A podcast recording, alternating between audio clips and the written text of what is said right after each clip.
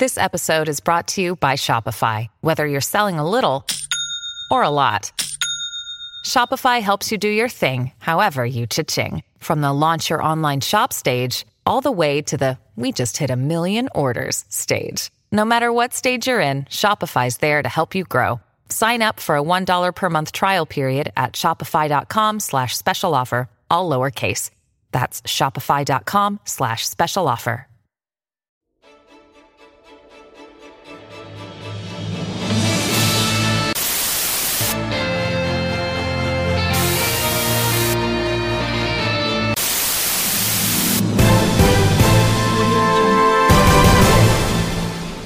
Greetings. You are once again listening to the Doom Podcast, the mandated podcast of Doom, required for weekly consumption by all Latverian citizens. Doom, your benevolent leader, is of course your host. This week, we will once again be conversing on the topic of one Reed Richards, the feeble-minded, egotistical, capitalist pawn of America whose only claims to fame have been hoisted on the coattails of doom or through blind luck. I need not remind you, faithful citizens, that it was Doom who saved this planet multiple times, and it was only through Doom that Richards was even able to bring to this world his greatest achievement the birth of his daughter. A man with such dangerous ineptitude that he can't even birth his own daughter correctly without the help of another man. Who could ever say they're truly equal to Doom or the great might of Latveria itself? I mean, just look at the news. Those fools, Richards and his fantastical family, couldn't even foil the invasion of a Skrull. Name one Skrull you've seen in Latveria. That's right, zero. There have been no Skrulls in Latveria, and if you've heard otherwise, you've heard incorrectly. For Doom protects its citizens, unlike the American capitalist pigs or any other nation unequal to Latveria in might and strength. And yes, Richards may be a feeble-minded, weak-willed fool, but even he would be able to navigate the simple and intuitive design of our sponsor, Squarespace.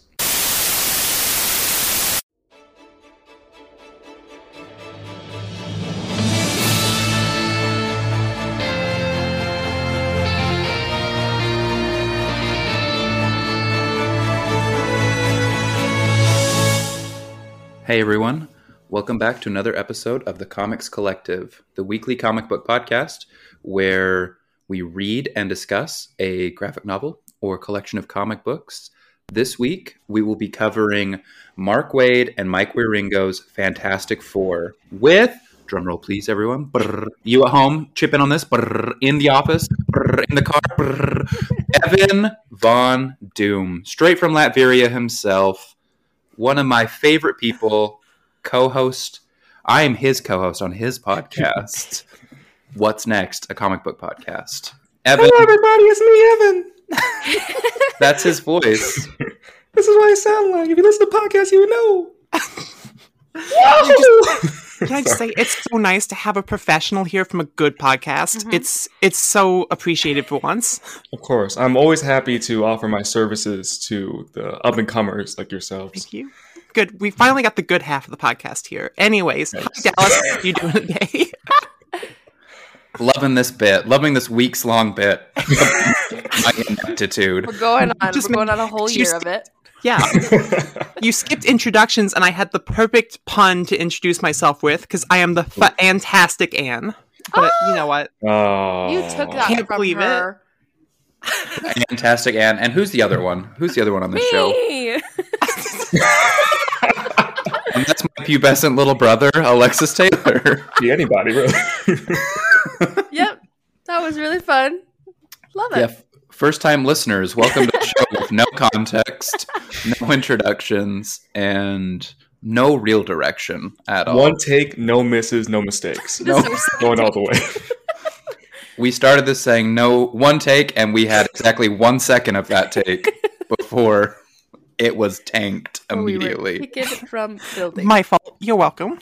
it was comedy gold, though. It honestly, was pretty funny. timing was pretty good.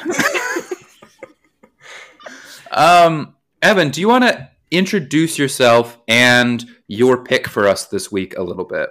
Yes. Hi, everybody. I'm Evan Von Doom. You can find me on twitter.com as the such name.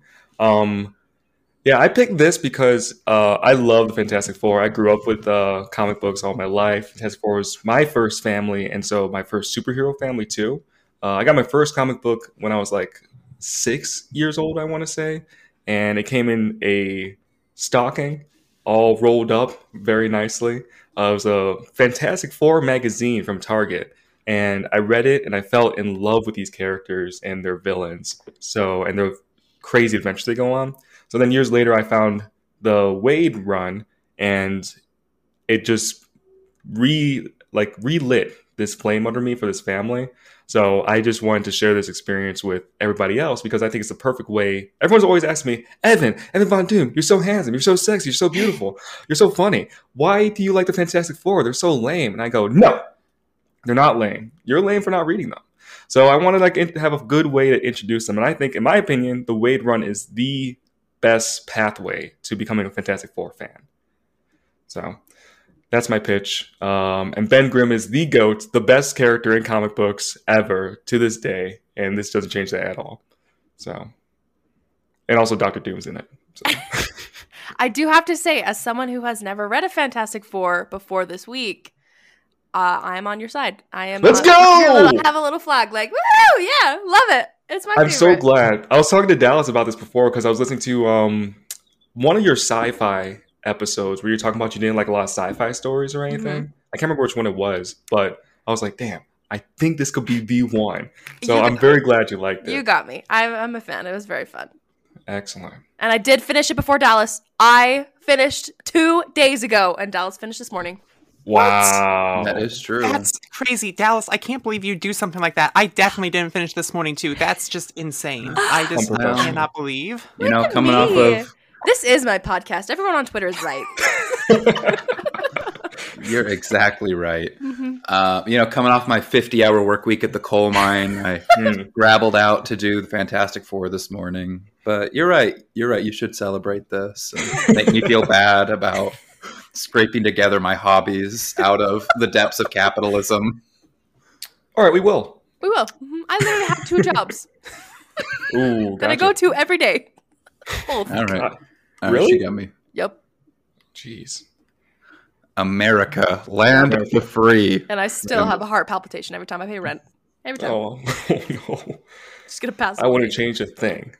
yeah. And that is my God given right as an American. Yeah.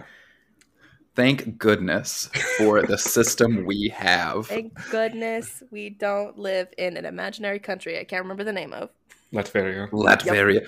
I, I I feel like my radicalizing moment was being like, Latveria don't sound so bad. I was like, Yeah. would would I let there be a fascist evil oligarch Would I let for my all those take husband? benefits? Maybe. We do all that- those benefits. We do that right now for no benefit. So isn't that much of a change? A little- Just like show me what Latveria's um, stance on trans healthcare is, and then we can start talking. Because I'm, Hold on. I have a feeling Doom probably says I'm- trans lives matter, so I'm it's, checking it's right fine. now. And yeah, Dr. Doom canonically said trans lives matter. So Okay, you're in. let's go. Let's move. Free HRT for everyone. Come get your estrogen whenever you want it. Doom's like all this est- all this free estrogen. What do I do with it? It was from all of us swooning at Doom. He's like, it just keeps coming. Oh gosh. Honestly, of all the characters in this, I feel like everybody is pretty pretty much on that same page. But I think Johnny Storm had to be convinced. I'm not quite. I feel like I feel like to me, Johnny Storm is someone that's like, I need to go do my own research, and then it's like. Reed Richards is your brother-in-law. Yeah, Like, yeah, you don't need to research for anything. You dumb what are you talking?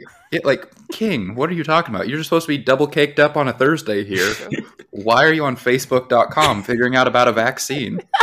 Johnny he- Storm is a great character because he is the type of person that would say, I should do my own research and then never do that research whatsoever. Mhm. I will say, I will say, I do feel very seen by Johnny for our uh, mutual hate of Spider-Man.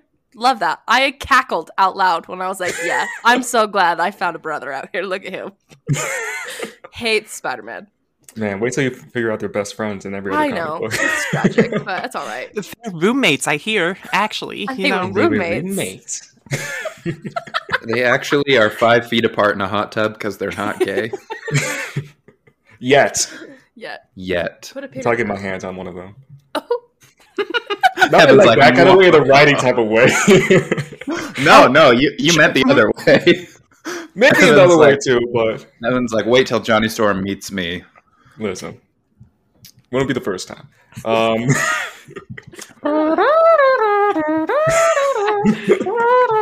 is it hot in here or is it just, oh, it's you? Okay. Oh, oh, it's it's actually warm. Oh shit. Sorry, do we need an Damn. extinguisher or are you good? I, I don't get this part. Do you think he's ever spontaneously combusted during Yes. Hanky Panky?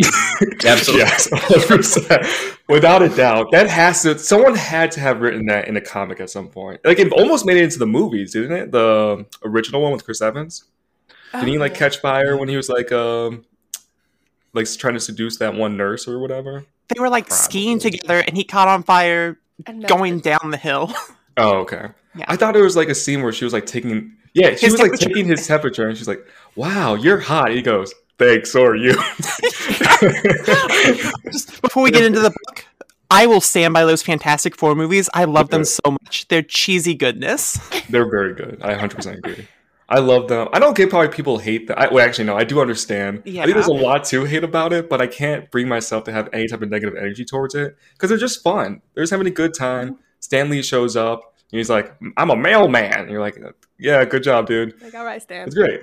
Good job. Cool. I can't It's like- remember the mailman's name. Yeah, because he's actually a character in the comics, but Yeah, and I can never remember his name. The mailman's name is actually uh, Jack Kirby. Is the real inventor of the Fantastic Four. That's the mailman's name, Stan Lee. Got him. Got him. All right. So, Alexis, do you want to introduce the characters of the Fantastic Four a little bit and maybe like an outline of the run? Because we read the whole run for this. We haven't done that in a while. We read a whole 30 issues, which was really fun. 36, I think. Evil eyes. Might have been. That's It was, right. as, it was as much as Sunstone. Yeah, but okay, that you called me out on that one. I have no response to that. But of course, I would love to give a little overview of everybody and feel free to chime in with any thoughts or opinions as well. Um, but so we are introduced right out the gate to our lovely Fantastic Four, where we have Reed Richards, Sue Storm, who is his lovely Yeah. wife, and um, Johnny, her younger brother, as well. And then our favorite angel of the whole run, Mr. Ben. Favorite favorite character. He's so funny. He's the greatest. Blue eyed, beautiful man. He's Mhm. probably the best Marvel Comics superhero. There's a reason he went to Yeah. heaven. That's all. I'll. Spoiler. spoiler! if you weren't already, this whole podcast is spoiler. Everyone, don't listen to it. But Wait, no, hold on. but no, like we get to as someone who's never read a run of the Fantastic Four before, like shocking, not surprised at that. Um, I it was really fun to because of course I know the characters, of course we've seen them with the different movies, people talk about them all the time, but it was very fun to kind of learn more of their dynamic as a family. I didn't know that that Reed and Sue had children. That was really fun too. They're a huge plot point as well. Um, I don't know why I'm forgetting their son's name now. Franklin. Franklin. Okay, I was right. I was to say Franklin, but I was like, that just is a turtle. Okay, I don't want to be wrong. but oh, and then Valeria, their demon child. But we will put a pin in that as well. Scary little demon baby. But um, yeah, like we have several different um little snippets of stories that we read, which were really fun. Um, I can't quite remember the name of all of them off the top of my head because there were like little groups of four to six of them. Hmm. But yeah, anyone have any thoughts to jump off of that with me? I feel like like a little bit of historical context on this. The Fantastic Four was down bad before this run came out. Like they had gone through like 5 years of not a single good comic. And they'd had like they'd had uh, five or six different people come in and do like 10 issues and it just like could not get it to stick. And so there were a lot of conversations at Marvel that the Fantastic Four were just should be retired, basically. Which comes up again later, actually, in 2015. They did get retired for a while, and it sucked. Yeah. Because like the Fantastic Four, when people don't get it, I think it's easy to assume it's boring or that it's not going to make money. It's not a worthwhile IP for Marvel to take care of. But Mike Wieringo was first brought on to the project. And then, with his name attached, Mark Waid, who had just come off of a very famous and well loved Flash run, was like, "All right, I I loved working with Mike on the Flash. I think he's perfect. And if he wants to do Fantastic Four, I, who am not a big Flash fan or not a big Fantastic Four fan, will come and write it." But before he did that, he decided to read a bunch of Fantastic Four comics, and he fell in love with them. And he was like, "Oh, I missed it my whole life. Like, I get it now." And so he came and decided to help revitalize the characters. And so this first issue is a really fun meta commentary on that. That he was like brought in to help make the Fantastic Four sexy again. So to make that the first story was very funny to me. Yeah, and I think that first issue especially like knocks it out of the park. Like if you're ever going to read one single issue of Fantastic Four, I think this really they really were able to embody everything that I love about the family and explain their purpose and why they're here and the expectations versus the reality of them. And I thought that was very fantastic how they uh, pulled that off. I agree. I think issue one and two are like the perfect primer into this run. Oh yeah. Where you have the family dynamic in issue one, and then issue two, you have the comedy that's going to be present as well. and it's got you know all that heart there too like i keep thinking back to that scene where it's like you you spend the whole issue trying to figure out why reed richards is reaching out for like to to increase their image you know trying to get like a consultant to come in and improve their image. And you have that whole dialogue he gives to valeria at the end who doesn't understand a single word he's saying but he just like spills spills his guts to her. He shows his soul and just like all the regret and the guilt that he feels for being the one who put the entire family in the situation and just being the one who's trying to make the best out of it for them because he cares so much about them. And that's just it's one of my favorite Reed Richards moments ever. There's this huge misconception with a lot of people that Reed is like, you know, a really bad person, that he's an awful father. And I think a lot of that comes from stuff where it's like, as a, as a Carol Danvers fan, I know this very well. When a character does something stupid in a crossover event, it's gonna have repercussions for years because more people read the crossover events than they do the individual comics. So I think a lot of people, when they think of Reed Richards, still think about moments like in Civil War where he made a Thor clone who ended up murdering um, Bill Foster, and they just think like, oh well, Reed's just another one of these jackass scientists. And it's a shame because you there's so much more to these characters that you need to explore and get to see because you don't get to see a lot of their hearts in events like that. And I just think that this is such a good look at Reed and a good look at everyone. Good my favorite Fantastic Four runs understand that at the core is just this is a family with a lot of love and heart for each other. I agree. Like they are just such charming characters as individuals, but when you put them all together, you can really feel like how much love they have for each other, how much love they have for the little kids. Like especially I keep thinking of and this is later down the run, but when Ben takes them trick or treating, like I just think that that's the cutest like few little panels of it's like yeah these are our kids like they're all of our kids and I just I don't know like I love their family dynamic and how much they lean on each other I think it's really awesome. Can I spoil something from the few way in the future a little bit?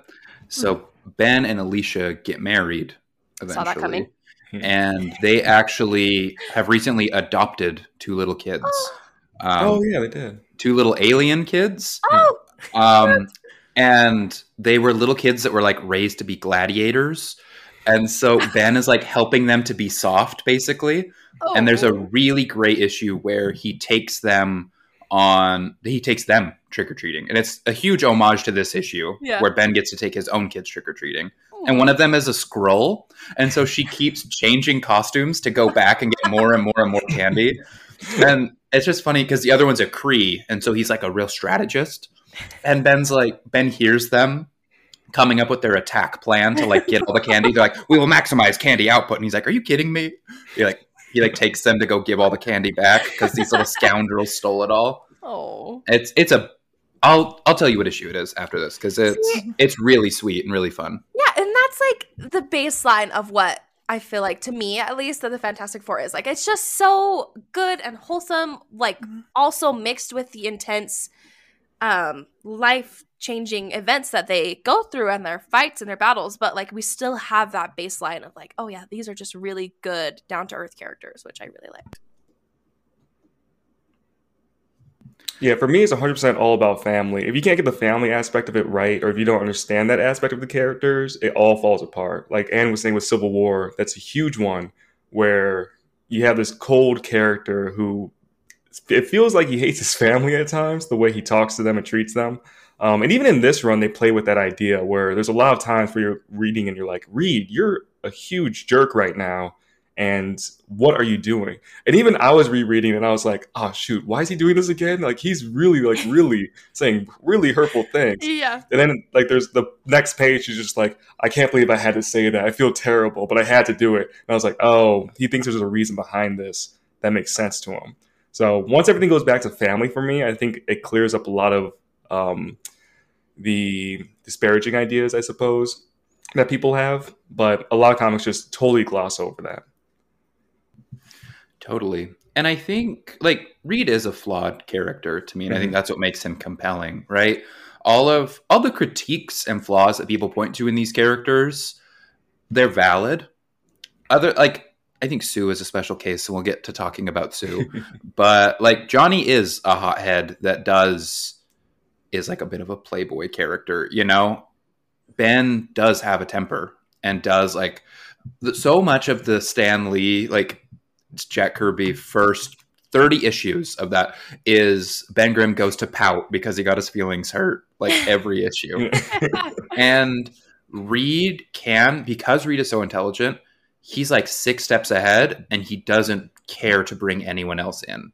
And so he really does just like he doesn't consult. He does take charge of and Mhm. it comes from a place of love, but I think it's still a hurtful behavior coming from Reed oh yeah. that especially in this run i feel like really showed how it hurt sue so frequently for him to be like no this is what we're doing.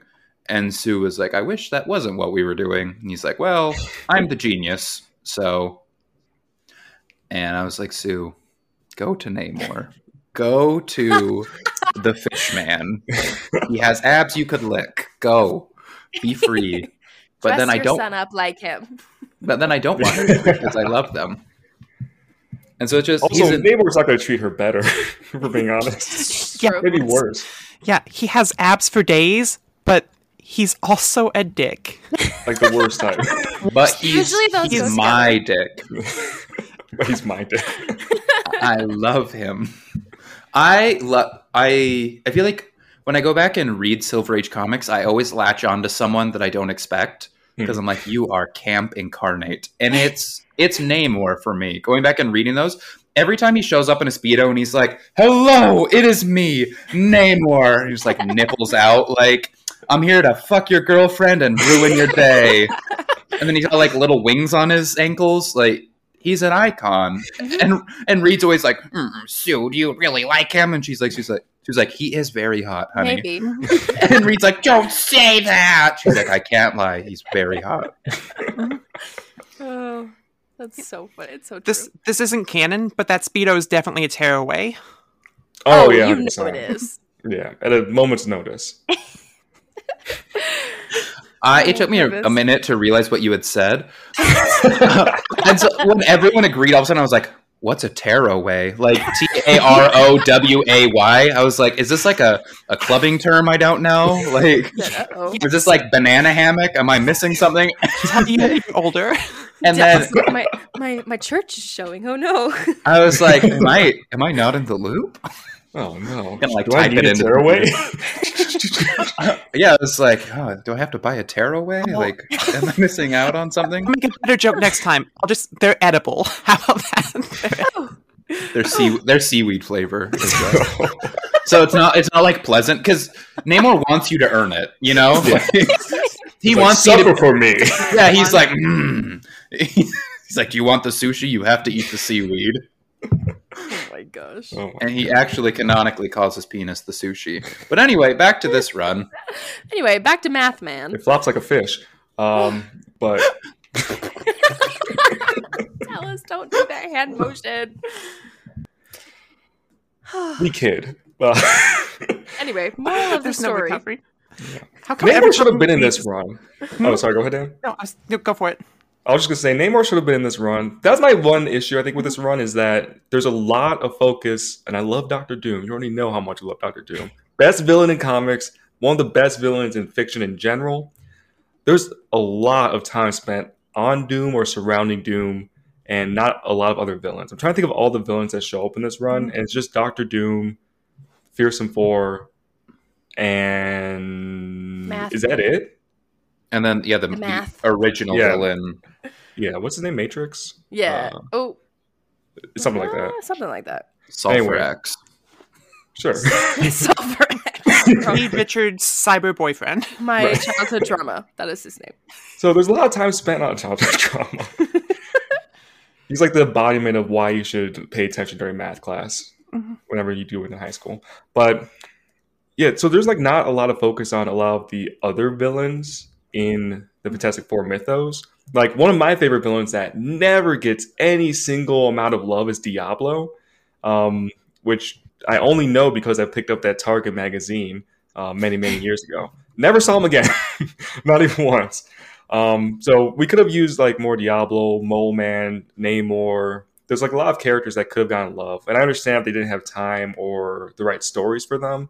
But there was a lot of stories that just focus around Doom and the aftermath of Doom or the feelings around Doom, which is great and it makes sense for the entire run. But at the same time, I do wish some of that love was spread to the other aspects of the mythos. Like the Inhumans show up for a little bit, which is cool, but they're just babysitters in the background, which is a great world building experience, but we don't see any type of interaction with them outside of that. And there's a bunch of other allies that the Marvel or the Marvel First Family has, like the mailman whose name I can't remember, or any Skrulls, or Johnny's ex-wife, plural, um, or um, I don't know if Alicia's father was confirmed to be uh, what's his The name? puppet master, yeah, right? puppet master. He's confirmed.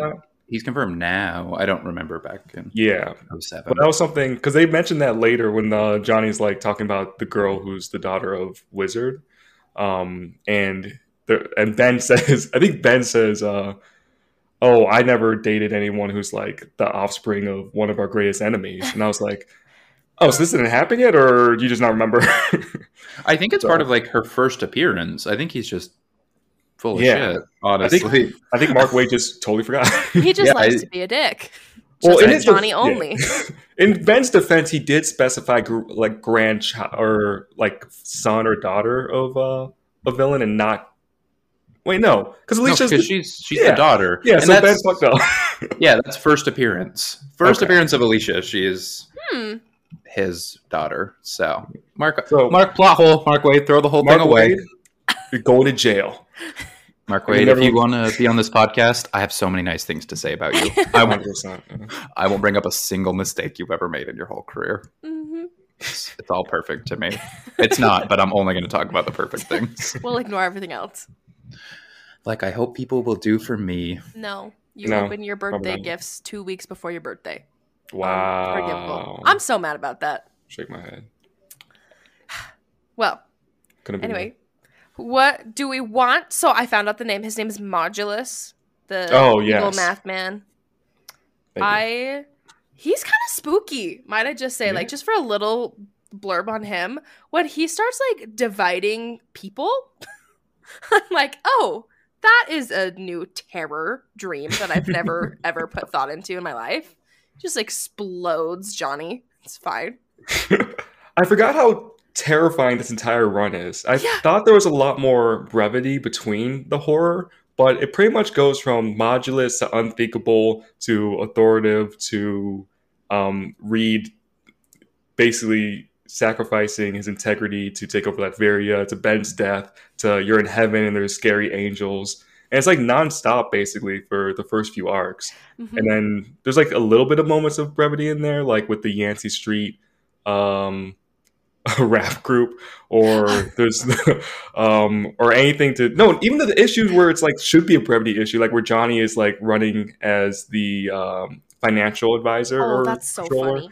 and which is a great arc for him and it's very funny and a lot of fun and then you see a guy melt in front of you and it's just Mm-hmm. some random scientist at first i thought it was one of the jerks who were like trying to play johnny storm but it turns out it was just a random scientist that we never met Yeah. and i was like this is really dark and they show it like multiple times And how he's even melted Johnny is like, "Is there anything we can do for him?" And they're like, Yeah. "No, not really. yeah Sorry." he was like no it's too late he's gone get out of here and i was like damn that's that's really messed up Yeah, I kept noticing like the tone would shift so drastic. This has like such big highs and lows in terms of just like the tone and the energy that was bringing per page. And I know that like um it does focus a lot on Doctor Doom, but there's like four issues, four or five issues of Doctor Doom, and then like 12 issues after that dealing with the aftermath of Doctor Doom, which I thought Yeah. was so cool because we don't see that a lot. Like, I've, I've read the Hickman run before, and Doom's like, he's a constant there, but he pops up, he does some things, and then he, he backs back out. It's like a character feels like they have an, like a mutual understanding with the Fantastic Four more than just like an adversary. Mm. This is the first Fantastic Four story I've read where he's felt like not just an adversary, but the adversary yeah where it's like I am here to mess up your lives and nothing will ever be the same again because that's the power I have and that's that was something really special I think. I agree. Well, I I feel think- like he's such a villain. Like Yeah. when I was reading him, I was like, "Oh, I don't like you at all." His intro issue was one of my favorite single issues ever because good. I was like, It's I was good. reading it and I, this was my first time through this run. So reading it, I was like, oh, this is interesting. Is he gonna give up being Doctor Doom? Like, what what's going on? And they really sell it, and then he so does not at all decide not to be Doctor Doom, and it was like we have been saying, it was horrifying, which I I feel like it's a lot of fun because going back and reading the Jack Kirby run of Fantastic Four, you realize that superhero comics weren't huge yet when Fantastic Four started coming out. And so it was a monster comic and a sci-fi comic. yeah Like those Oh, those were the two things. Oh, sorry. Sorry to interrupt, but the reason they weren't a superhero comic was because DC had a copyright on the like the idea and term superhero. So for the first few arcs that they did, they couldn't use the term superhero. So that's why they were scientists in the first place, and their uniforms were uniforms, not costumes or anything. That's So- fun. I like I that. kinda- I do kind of love their vibe that they've got. Oh yeah, Like they're, when they're very discussing- mod. Yeah, I I love them. Like mm-hmm. when Alexis, when you were talking about how stylish the new Frontier is, I feel like that is the vibe I like with Fantastic 4 I like them to feel a little bit out of time. I like them to feel like a Star Trek idealized futurism. hmm And I feel like that would be a really fresh take for adaptation. We have a question about this later, Mm. but like I want them to feel like a retro futurist vibe of like this is what hope for the future looks like. We're not gritty, we're not grounded, like we're going to outer space, baby, and it's gonna be funky. like I like that vibe a lot. yeah. I hope they really lean into it, and I hope like the.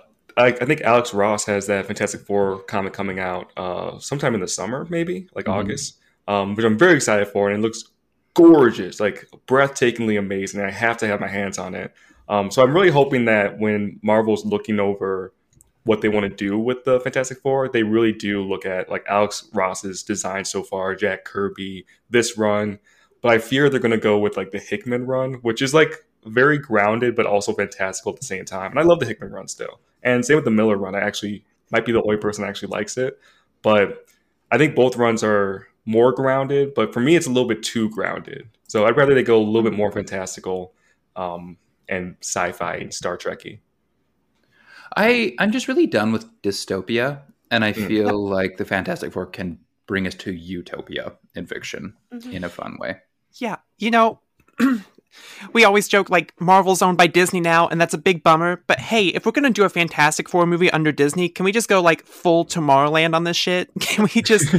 I want this movie to feel like a Disney theme park in the best way. In the, it just brings that like 50s vibes, the 50s idea of what the future could be Oh, to cinema. just- I think that'd that's be so great. It would be the movie that Tomorrowland should have been. Ooh. That's a good idea. I agree that that's a good idea. Um, yeah, Doctor Doom is a huge turning point of this series. So, do we want to talk a little bit about the character of Doctor Doom? I In would love this to run. talk about Doctor Doom. All right, Evan, take it away. Talk to us about Doctor Doom. Let me start in the beginning. Who is Doctor Doom? No, um, I, I just remember being on Twitter like a few months ago talking about my favorite versions of Doctor Doom, and so this is one of my favorite versions, and he's so different from like the Hickman version, which to me, the Hickman version of Doctor Doom is peak Doctor Doom because he has the terror, he has a little bit of the campiness still. It's grounded but fantastical, and he has a huge arc that overlaps like years and years of development, and it's amazing. So, um, just off the bat, I do think that's like the golden standard. But this version of Doctor Doom is just too much fun. He's like a great transitional period between the campiness of early Doom to the more grounded version of Doom that we have in, in modern comics. And he's also terrifying. But I think people don't like him because he does get very, very campy, which I think is perfect. I think it's perfect to balance the campiness with like the terrible, terrible things he's doing. Um, like he sends a child to hell, and um, the comic doesn't gloss over that, but somehow it still feels like it glossed over that because a child went to hell for like days on end and came out with only one issue worth of PTSD. So that's pretty It good. Yeah, issue. yeah. Yeah, it was a rough issue. It was a rough issue. Oh I was my so God. sad. I was Like- very Poor li- sad. This poor little Franklin. Leave him Yeah. alone. He's just, he's just a turtle. He's just a little turtle. Leave the turtle boy alone.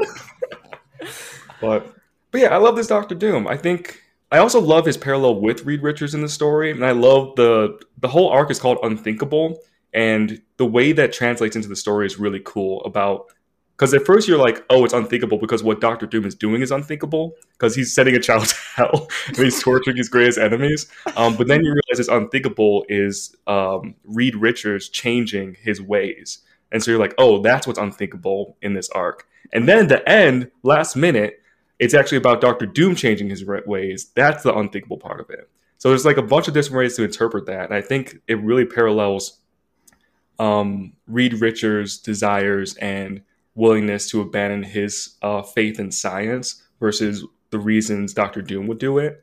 So where Doctor Doom sees, they both see each other as like egotistical maniacs, and to an extent, they both are egotistical maniacs.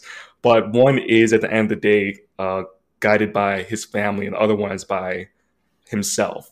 And so I think that's a cool parallel that really contrasts each other and creates such a good foil that just develops the characters in new ways to me. I really like that a lot. I I was really shocked how biblical this run got with ideas of redemption, ideas of faith and surrender to something higher than yourself.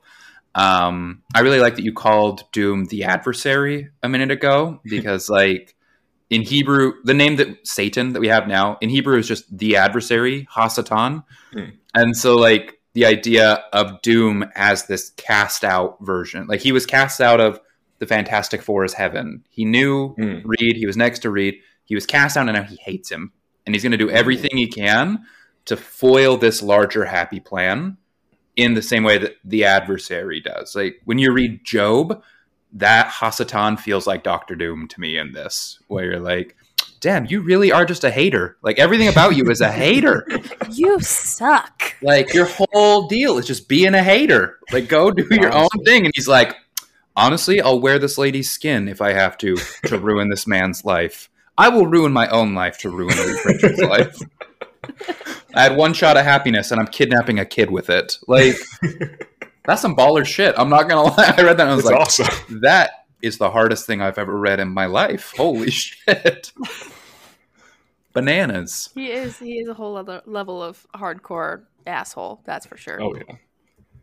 He has the most hardcore asshole of all of them. It's, it's actually an iron asshole, but um, It's leather now, but yeah, people leather. people leather. one eyed, one horrifying, purple people leather. I I'm shocked because that could have gone so different tonally. Like I feel like mm-hmm. anyone else writes Doctor Doom decides to make a leather costume out of his ex lover, like that sounds like a Mark Millar pitch that I would hate. It sounds like something from Ultimate Comics. It which does. could go either way for me. But sometimes, like somehow, it felt scary and off-putting, but it didn't feel evil to me. Like what? Oh. Like no, I mean like evil in the story, but like the actual reading of Oh, the comic didn't make me feel icky inside. Didn't make Yeah. me like, why would you do that? Like this makes me feel dark and gross. You know what I mean? Mhm. It just felt like, oh, like what are oh, you a doing? s- supervillain shit. What the hell? yeah. and I really liked it a lot, and I'm surprised I liked it as much as I did. I was worried. I think it's because it like builds up the body horror slowly. Like we were talking about Modulus earlier, and when he uh disintegrates Sue's hand Yeah. uh, into nothingness, which is terrifying. And even reading it now, I was like, oh my god. Uh, I was like, how are they going to fix that? I can't remember how. So that was like terrifying, but it was enough to ease you into like the idea that the, the comic's going to bounce back and forth between it. Um, so and also like the the issue is one like a tragic tale and it's like very built up to it but the one moment that it happens it kind of happens over one page and then it's not really brought up again. It's hinted at throughout but it's always hinted at with an air of sadness and tragedy to it even from doom's perspective. Uh, like doom's talking to the demons and the demons are eating this woman and like goading him on basically. And you can see like it's hurting him that he has to watch this happen but at the same time he understands to himself why he had to do it and then in his mind it was the only thing he could do so for me, there's always that air of sadness and tragedy to it that the comic never lets out when discussing it. So it never feels icky or gross or uh, sensationalized. It is icky and gross and evil, but like not from the reading perspective. It's just different. You you take it a lot easier, I think, the way that Mm. they do it. yeah, I would agree. I also feel like Wieringo's art style helps like chocolate coat that bitter pill. Yeah, Mm-hmm. Yeah, especially when you look at like the art style for a lot of comics from Marvel in the 2000s, they get into like this really like dark and gritty, very and and I'm saying this like personally, I think it's just a very ugly art style and it makes things like this hit so much harder. Like I think to comics that come later in the 2000s like um the Iron Man run and the Miss Marvel run that are going to come and just how violence is depicted in some of those and it's it, it hits you in a way that makes you feel uncomfortable. So it's one of those ways where it's like art subtly does affect how you can view different scenes and different events happening. And that's one of the things I do really appreciate from um I can't say his name. I'm just going to say Ringo. from his artwork. It's just it's great. I'm very appreciated. Yeah, it is a very nice break from like everything else that was happening, like you were saying. There's a lot of realism in comics that in the early 2000s they were trying to push to make themselves feel like the medium is being pushed in a more mature direction. And at the same time, Ultimate Comics was going out and it was hitting so hard that the 616 side of things were like, well, we have to like try to keep up with this, which ended up killing the Ultimate Universe, ironically. Yeah. But so this was like a great breath of fresh air, I think, during that come up. And it's I feel it slip a couple times. Like I'm thinking about the dysfunctional art, the dysfunctional arc where Ringo isn't on it, Mm, yeah. and it's the moment where I start noticing different things, like the one panel of Sue that's just like double caked up on a Tuesday. Just the ass, reason, just ass Yeah. shot. It's like a giant. It's a giant splash page, and I'm like, why is my focus in this one spot? There was there was one Ringo panel where Ben, not as the thing, was Mm-hmm. talking, and Sue's ass was two thirds of the panel, and then like a Oh, little God. Ben head over here, like, and he was the focus of the panel. She was saying something to him, and it was just like ass and I'm- Ben's head. the amount of times that happens in a 2000s Marvel comic is unreal. and I, I could spend all day talking about it, but it's Oh, As someone who's double caked up, I will say you're allowed to put my ass in the foreground Mhm. when Evan's talking. So he- his head can be in the corner and it can be two thirds my ass. That's actually how we shoot What's yeah, Next? not comic- For anyone not watching What's Next, a comic book podcast on our, uh, we're on Kanye's streaming service he just created. Holy hell! Um, Don't even go there. The video version is just two thirds my ass and then Evan's head in the corner. Composed exactly like that. It, it's a good time. Yeah, we got it animated too, so you can see my mouth moving and talking, then My uh, butt cheeks moving butt and cheeks talking. flapping. Content. love that. I love where this is going. Oh, can I just say the ultimate chill that went down my body when Valeria said doom? Yes. said, Holy shit. That baby just said doom, and her mom looked like she shit her pants. That was awesome. I love that so much. I like I knew it was coming too, and it still Me hit too. I so like, hard. I said, You keep his name out your mouth. Oh, Oh my god. so, so good. I Is there- love. Ugh. I'm sorry. No, you're good. like, I was gonna say I just love the relationship between Doom and Valeria, but go on. Yeah, Oh. me too. Me too. But I just like I'm kind of like flipping through the issues that we're talking about right right now, and I think it's so scary how we're getting the panels of like Valeria playing with her blocks and like talking to Doom in her mind, and like Franklin is just being banished to hell. Like they like mm-hmm. ban like they go back and forth, and I'm like, wow, sibling goals. Good for you. That's me and Alexis Makes it actually. together. Alexis possessed by a demon, and I'm living in hell. That literally was me in high school. Oh, that really was our life. oh, that's that's my one my one little negative about this is I think Valeria is my favorite member of the entire family. hmm Is because I got to know her during the Hickman run where she's actually old Mm. enough to talk and she's like Reed Richards level smart. Yeah. So you get this this child and she plays such a small role in this one and I'm like I need I need more of you. You're the absolute best. Please please.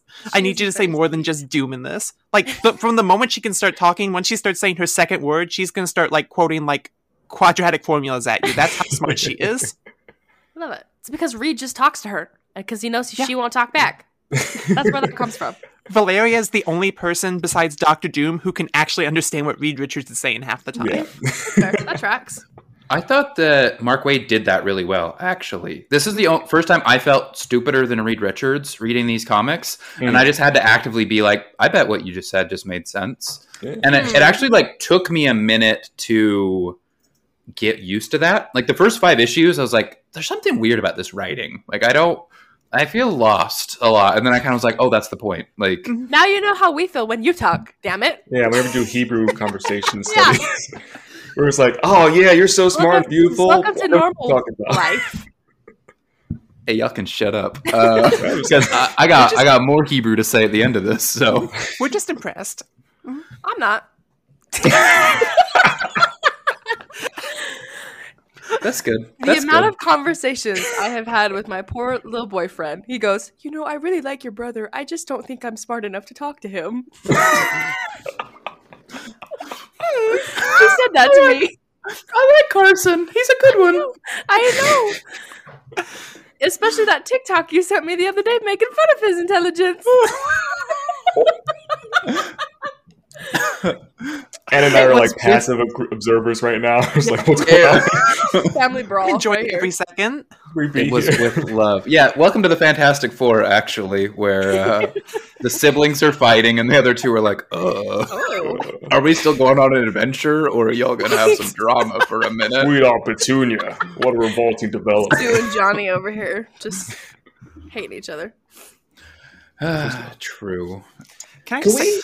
Oh, I oh I was gonna, I just love how for a little bit in this run Sue got to actually feel like Johnny's brother. Like she had a little bit of an impish streak where she streak where she's just like pranking that poor um publicist who's with them and that was so fantastic. I'm like, please, please, I wish this would continue. It doesn't, but I really liked it when it was happening. Because so Well, often actually- Sue's Oh, go for it, Evan. no, sorry, go. You're I was still gonna. Go, go. So often Sue's written as like the mature and the responsible mother 'cause she had to raise Johnny and now she's raising two kids of her own. It's nice to see her act like an actual person, if it is just for a couple issues. Yeah, she's just having a good time. she's just having a good time. Do we want to Johnny gets it from segue? her. Do we want to segue talking into Sue, or do we want to go down the Reed train next? Ooh, 'Cause I I'm wanted to comfortable with talk either. about. I want to talk about Sue because I felt like that was a natural next step. But if we want to stay Okay. positive, we should talk about Reed Richards. We can save Well, I have a lot of negative to say about Reed when he becomes a dictator. So Okay, Yeah. let's All let's start with Sue. yeah, let's do that. Okay. So, Anne, Because- con- continue your thought. I'm sorry I interrupted you. Talk to Oh, us about just- Sue Storm in this run. Um, it's so hard. It's Sue Storm is a character I love on on the basis of she is the woman in this run who has to put up with so much shit and she's I feel like she's the person who's supposed to be holding this team together. But she's also the character who breaks my heart the most because I feel like there's so much more you could be doing with this, but no one lets you do it. Mm. She and I get my friends like Dallas will send me pictures when he's reading through stuff like the early Lee and Kirby run, where Sue is very much treated like very like she's very like talked down to and demeaned. She's the quote unquote the woman of the team. She does the womanly things. She does like cooking, clean. She's like, oh, I have to watch out for you boys type of stuff, and like it's it's you know something for the time. And I like that in some ways she's evolved past that. By the time we get to this run, people kind of recognize like, oh, she's actually the most powerful the the group. Like I like the line where Doom's like, I always knew you were the most powerful of the four, so that's nice. But I still feel like there's moments she doesn't get the same character growth and arc that a lot of the others get. Like Johnny's arc through this is him learning to be responsible, trying to figure out how to be more than just the hothead playboy that a lot of people see him as.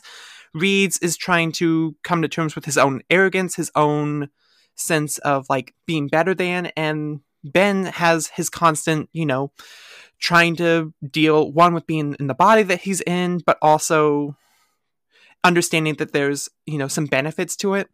But Sue, I feel like gets typecast a lot as just like she's the mother of, you know, two children, and that's about her role for a lot of the run, it feels like.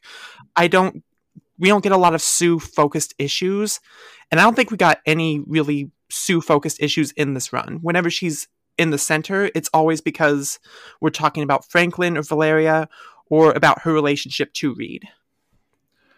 I feel like Sue falls into a trap where she because even like like reading the Kirby and Lee stuff, Sue is miles better than any of the other women they wrote. Mhm. You know, like when you compare Betty Brant and Sue Storm, you can tell there's like an effort to show a powerful, capable woman, but it comes, she doesn't get to be multifaceted. And I feel like this is the same thing coming from 2007, where like she has some badass moments. And the Mhm. comic goes out of its way to tell you Sue Storm is strong and cool, but the undercurrent, the subtext is always still Sue Storm is the mother of the group.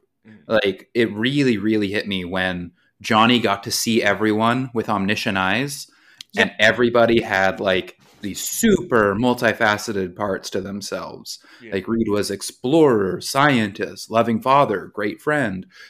Ben was again like uncle of the year, like heart of gold, the glue of the team, and then Sue was a mother five different ways Mhm.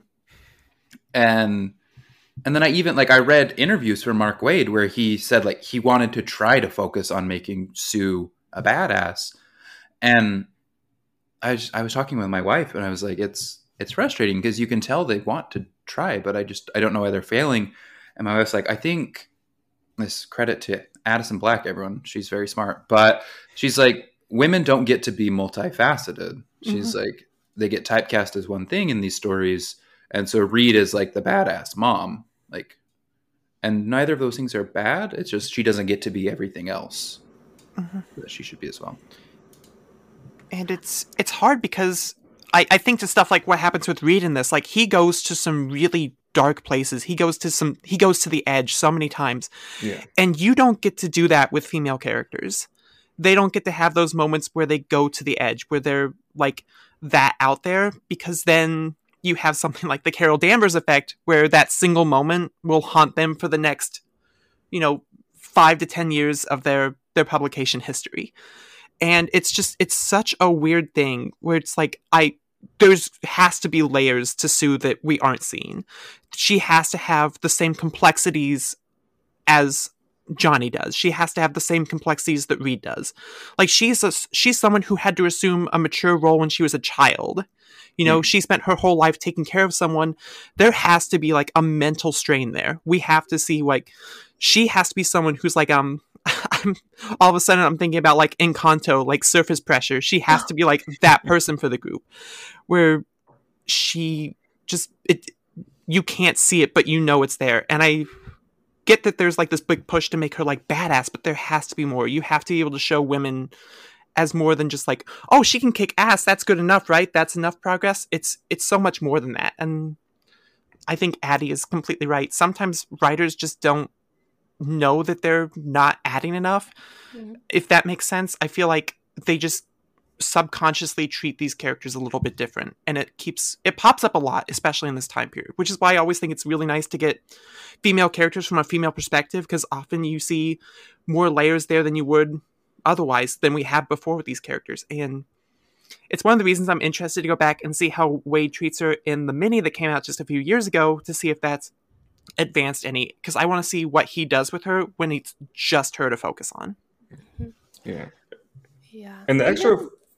Oh, sorry, you go. Oh, I was going to just say that the extra frustrating part about the run is that there is a moment where I was like, oh, we're finally going to get Sue Storm being this capable, or like not just even capable, having a arc.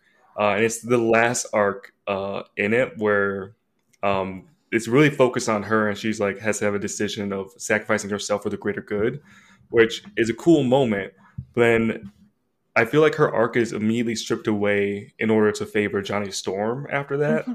because johnny they switch powers to like save Stu, sue but then galactus shows up anyway and calls in his uh wants sue as his herald but well he wants invisibility powers as uh his champion or herald so mm-hmm. he just grabs the person who has that, which just so happens to now be Johnny Storm instead of Sue.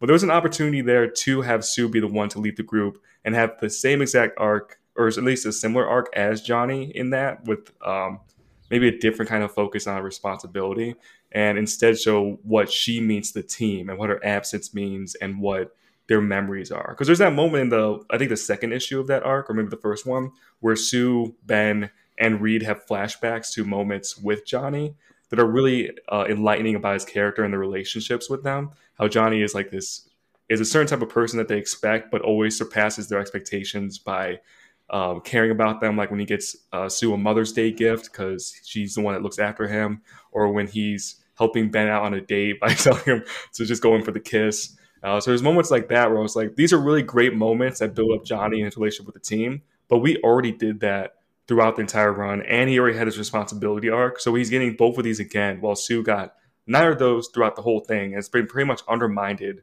um, throughout everything she did. Like when they're in heaven, she's getting told like her belief system is maybe be wrong, and Reed's totally glossing over how that's affecting her. And then Reed's super right in the end. So Sue gets zero validation, zero help throughout the entire arc, doesn't get a single arc, and is really just there to like bounce off of Reed going like, "Are you sure about this?" And we go, "I am pretty sure, but maybe I'm not." And the story going, "Is he sure?" And then the story going, "Yeah, he's super correct, and he's Reed Richards." So, and that happens throughout the entire run, and it's very frustrating to me because I love the Fantastic Four and I love Sue, but historically she's never gotten any type of the love. And I remember complaining about this on Twitter, and someone being like, "Well, in the Byrne run, like everything changes, so you can't really complain." And I was like, "Yo, shut up! What are you talking about? like things changed for the better, but also not in any type of significant way. Um, so like I feel like these complaints are totally validated. And I don't think we see like a very capable Sue until I have to reread the Millar and Hickman run, but I think the Hickman run is really the first time I remember seeing Sue in the like in equal standings as her peers. And even then, I think she's still lacking in comparison, but at least she has like memorable things to do. So it's just a very, very frustrating perspective because there's four characters. There's only four characters in this roster that they go through all the time. And instead of ever giving Sue any type of spotlight, they always do the Ben story, they always do the Johnny story, and they always do the Reed story. And when I say that, you know exactly what I'm saying. You're, you know, I'm saying that we're doing Ben is, uh, I'm alone and I'm scary and blah, blah, blah, which is a great arc. And we get that every single run because every single writer wants to do the same thing over and over again. So it's a very sore subject to me because I love this family and I follow them my entire life to just one day realize that Sue's not getting the same attention as them and definitely 100% could be. And it's even more of a sore subject because the only time I saw her getting any type of arc or love is in the Ultimate Comic universe, which is somewhere where you don't expect that for women. so the fact that the 616 can't keep up with the Ultimate Comics in the representation of one of their most popular, or at least their one of their most biggest female characters, is insane to me. So that's my rant. Sorry for taking that much time about it. I was expecting that to happen. But no, it's okay. I I do have to say I kind of wanted to piggyback a little bit off of the part where Johnny and Sue switch powers. Mm. If the whole run, I have to say that is the most part. Like that little part right there is the part that I could not stand. The Mm. part where like she, even just with her, like to focus on her through that part when she has Johnny's powers, the amount of times that Reed and Ben are like, Sue, you're too hot. You need to calm down. Like you're being too emotional. I'm like, shut the fuck up. Like, what in the hell are you talking about? Like, leave her alone. And like the way that they made it seem like she just couldn't handle Johnny's powers. But then on the other side, like Johnny's like, this is fantastic. I love this. Look at me. Like, I'm invisible. I'm like, oh, yep, okay, that's a big ol' makes me want to jump off a cliff. Yeah. Um, so that just that really rubbed me the wrong way, especially because there's like the scene where they're on the rooftop and she's not even like flaming, like she's not even doing anything, but they're like, Sue, you're a little too hot. You need to calm down. I'm like, okay, bitch, shut up. so I feel I feel that. That was my little preach. No, that was such such a good perspective, and it's it sucks because we all want Sue to be as big as the others, Yeah. and I feel like some writers are like, if we if we just give her the powers, if we let her use her powers in creative ways, that's enough advancement. But it's really not, and I part of me wants to go back and revisit more modern runs, especially Hickman's, because I'm like, I want to, because I know I'm gonna view it from a different perspective than I did the first time I read it several years ago and I want to see what it does with her, and then I want to go on to other runs, and I want to see if we've gotten any closer in the, you know, what has it been like 15 years since this run? Yeah. And part of me is nervous because I feel like the answer is still going to be no. She definitely is not. I love the Dan Slott run of Fantastic mm-hmm. 4 I am in the minority there, but I better, but not much better is how I would say the treatment of Sue is. I think he has a great Reed, a great Johnny, and a great Ben, just like Evan said. And we have yet to have the great Sue story.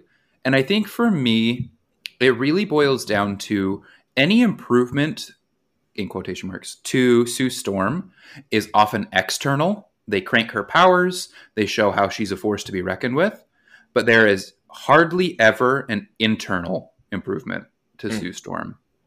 They refuse these writers refuse to give an internality to Sue Storm that we see in characters like Johnny, like Ben, like Reed. We know what's going on in their head. We know why they are the way they are. We know their emotions, and their emotions are valid to the story. When Ben Grimm has a temper tantrum, we are shown the emotional range that he has and why we should empathize with that temper tantrum. Hmm. When Sue, if she's ever allowed to have emotions that aren't just doubting Reed or really supporting Reed, we're not given that same internality. The story then goes like, ugh, women. and I would love I would love after Dan Slott to let the Fantastic Four be written by a woman because I would love for there to be a character defining storyline that shows the internality of Sue. Because I feel like once it's on the page, writers will see and be like, oh, damn, why didn't we think of that? Mhm. You know, because honestly, I feel like Jonathan Hickman did a lot for Reed Richards that has stuck around since, where all of a sudden people were like, oh, yeah, Reed isn't all of that. You know, I feel like honestly, Mark Waid did a lot for Johnny Storm in this, where people are like, oh, okay, there's a lot to that. Ben Grimm has always been the main character of the Fantastic Four from its Mm. inception. I want I want the run that gives us Sue's internality because I think it will stick. I just think people don't. I think a lot of these 40 year old men that are writing this, frankly, don't know how to write the internality of women in a way that would be meaningful in Yeah. Fantastic Four. Yeah, I will say I do think it's kind of interesting to kind of bring up another little piece of the beginning of this run. We get to see their of like their thought of a Sue independent moment where she goes on that adventure with Reed's ex-girlfriend. and like Yeah. that they're like this is her this is her most emotions. Like look, she's jealous. Like look at this. And then in the reality it's like no, that just means that Reed was being a dick. Like come on. Like like we it kind of like makes a roundaway back to like oh yeah reed is the person we're talking about here like she doesn't like her independent moment and like her independent story is like okay yeah no it just basically is a roundabout way of them making it another reed story which i was like okay that's kind of gross but i thought that was comical the little the little lara croft adventure that they went on and hated Yeah. each other the whole time i was like oh okay that was unnecessary I also, I kind of do like though at the end they still hate each other. yeah Because I think like uh, a different story would have been like, oh, you know what? We both love the same man, and like at the end of the day, we're part of his life, and we have to deal with each other, so we should be friends. So for them to end by being like, yeah, I still hate your guts, get out of my house, and her Yeah, like, I won, and then leaving, I was like, that's it should have been about Reed and everything, but at the same time, I was like, I thought that was very funny. yeah that that was fun it was funny and a little bit shady but it was, it was good.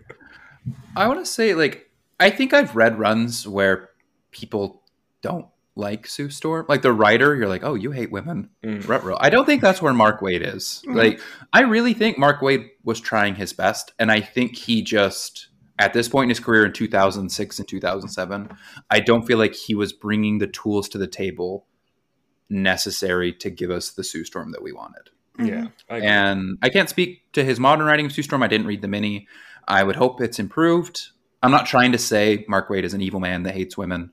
I'm just saying like these are these are issues that are across all the great runs of Fantastic Four that I've read. yeah, And so like I'm not trying to punch down at this run specifically Yeah. as much as like vent a frustration about Sue Storm because she has the most potential, I feel like, of all of them, and she just keeps getting squandered. Which is why I always say she should be away from that team for a while. I think if she was on the Avengers for a little bit, uh, not even leading, but if she's on the Avengers or if she joined the Ultimates, I think there's a lot of potential for her to find a way to expand that has to do with the family or her brother or her best friend or her husband. Mhm. So I, I think I think it sucks that you have to separate her from the family to do that. And I don't think you have to, but I think that's the easiest way to get a writer to think outside the box. I also think it would be helpful to the Fantastic Four at this point to show all the men having to be parents to those kids. Yeah. Because, like, I mean, that's just a societal problem in general. Is like dads babysit, and these are air quotes, everyone. That's babysit their kids. It's like fuck you, dude. You're a parent. Like, you're the dad. You're not like the amount of times at work I hear guys I work with like, oh, I got to fucking babysit my kids this weekend. I was Yeah. like, did you hear the words you just said? Moron. I think an Eh. ideal situation would be if Sue stepped out and She Hulk came in for a run, and then the men are like, "All right, we'll do this, but who's going to watch the kids?" And they all kind of look at She Hulk, and she's like, "Why would I watch the kids? Do you see me? Goes, what, what about me? what the hell Aren't you aren't you their father?" Mm-hmm. It's like, I well, think I have to fun. do the. He's like, no, no, no, I'll do that. Give me the buttons. Yeah. Yeah, absolutely. And then I feel like, like, that has a lot of potential. I think so too. Kelly And then- Thompson, call me. For an entire arc after, we get like a bunch of female guest characters who come in and just give like Reed the cold shoulder, and he's like, "Did she tell you?" He's like, "Yeah, we heard what you fucking said." Shitty wife swap where Yeah. he just gets a new wife that hates him They could even bring Medusa in and she could be like, I am not going to be the mom. Are you kidding me? Because I love Medusa. Yeah, She's even though she queen. was literally the babysitter. Yeah. Medusa is the best babysitters in the universe. What's Black Bolt doing? yeah. screaming at the kids. And just turning them into a put a puddle.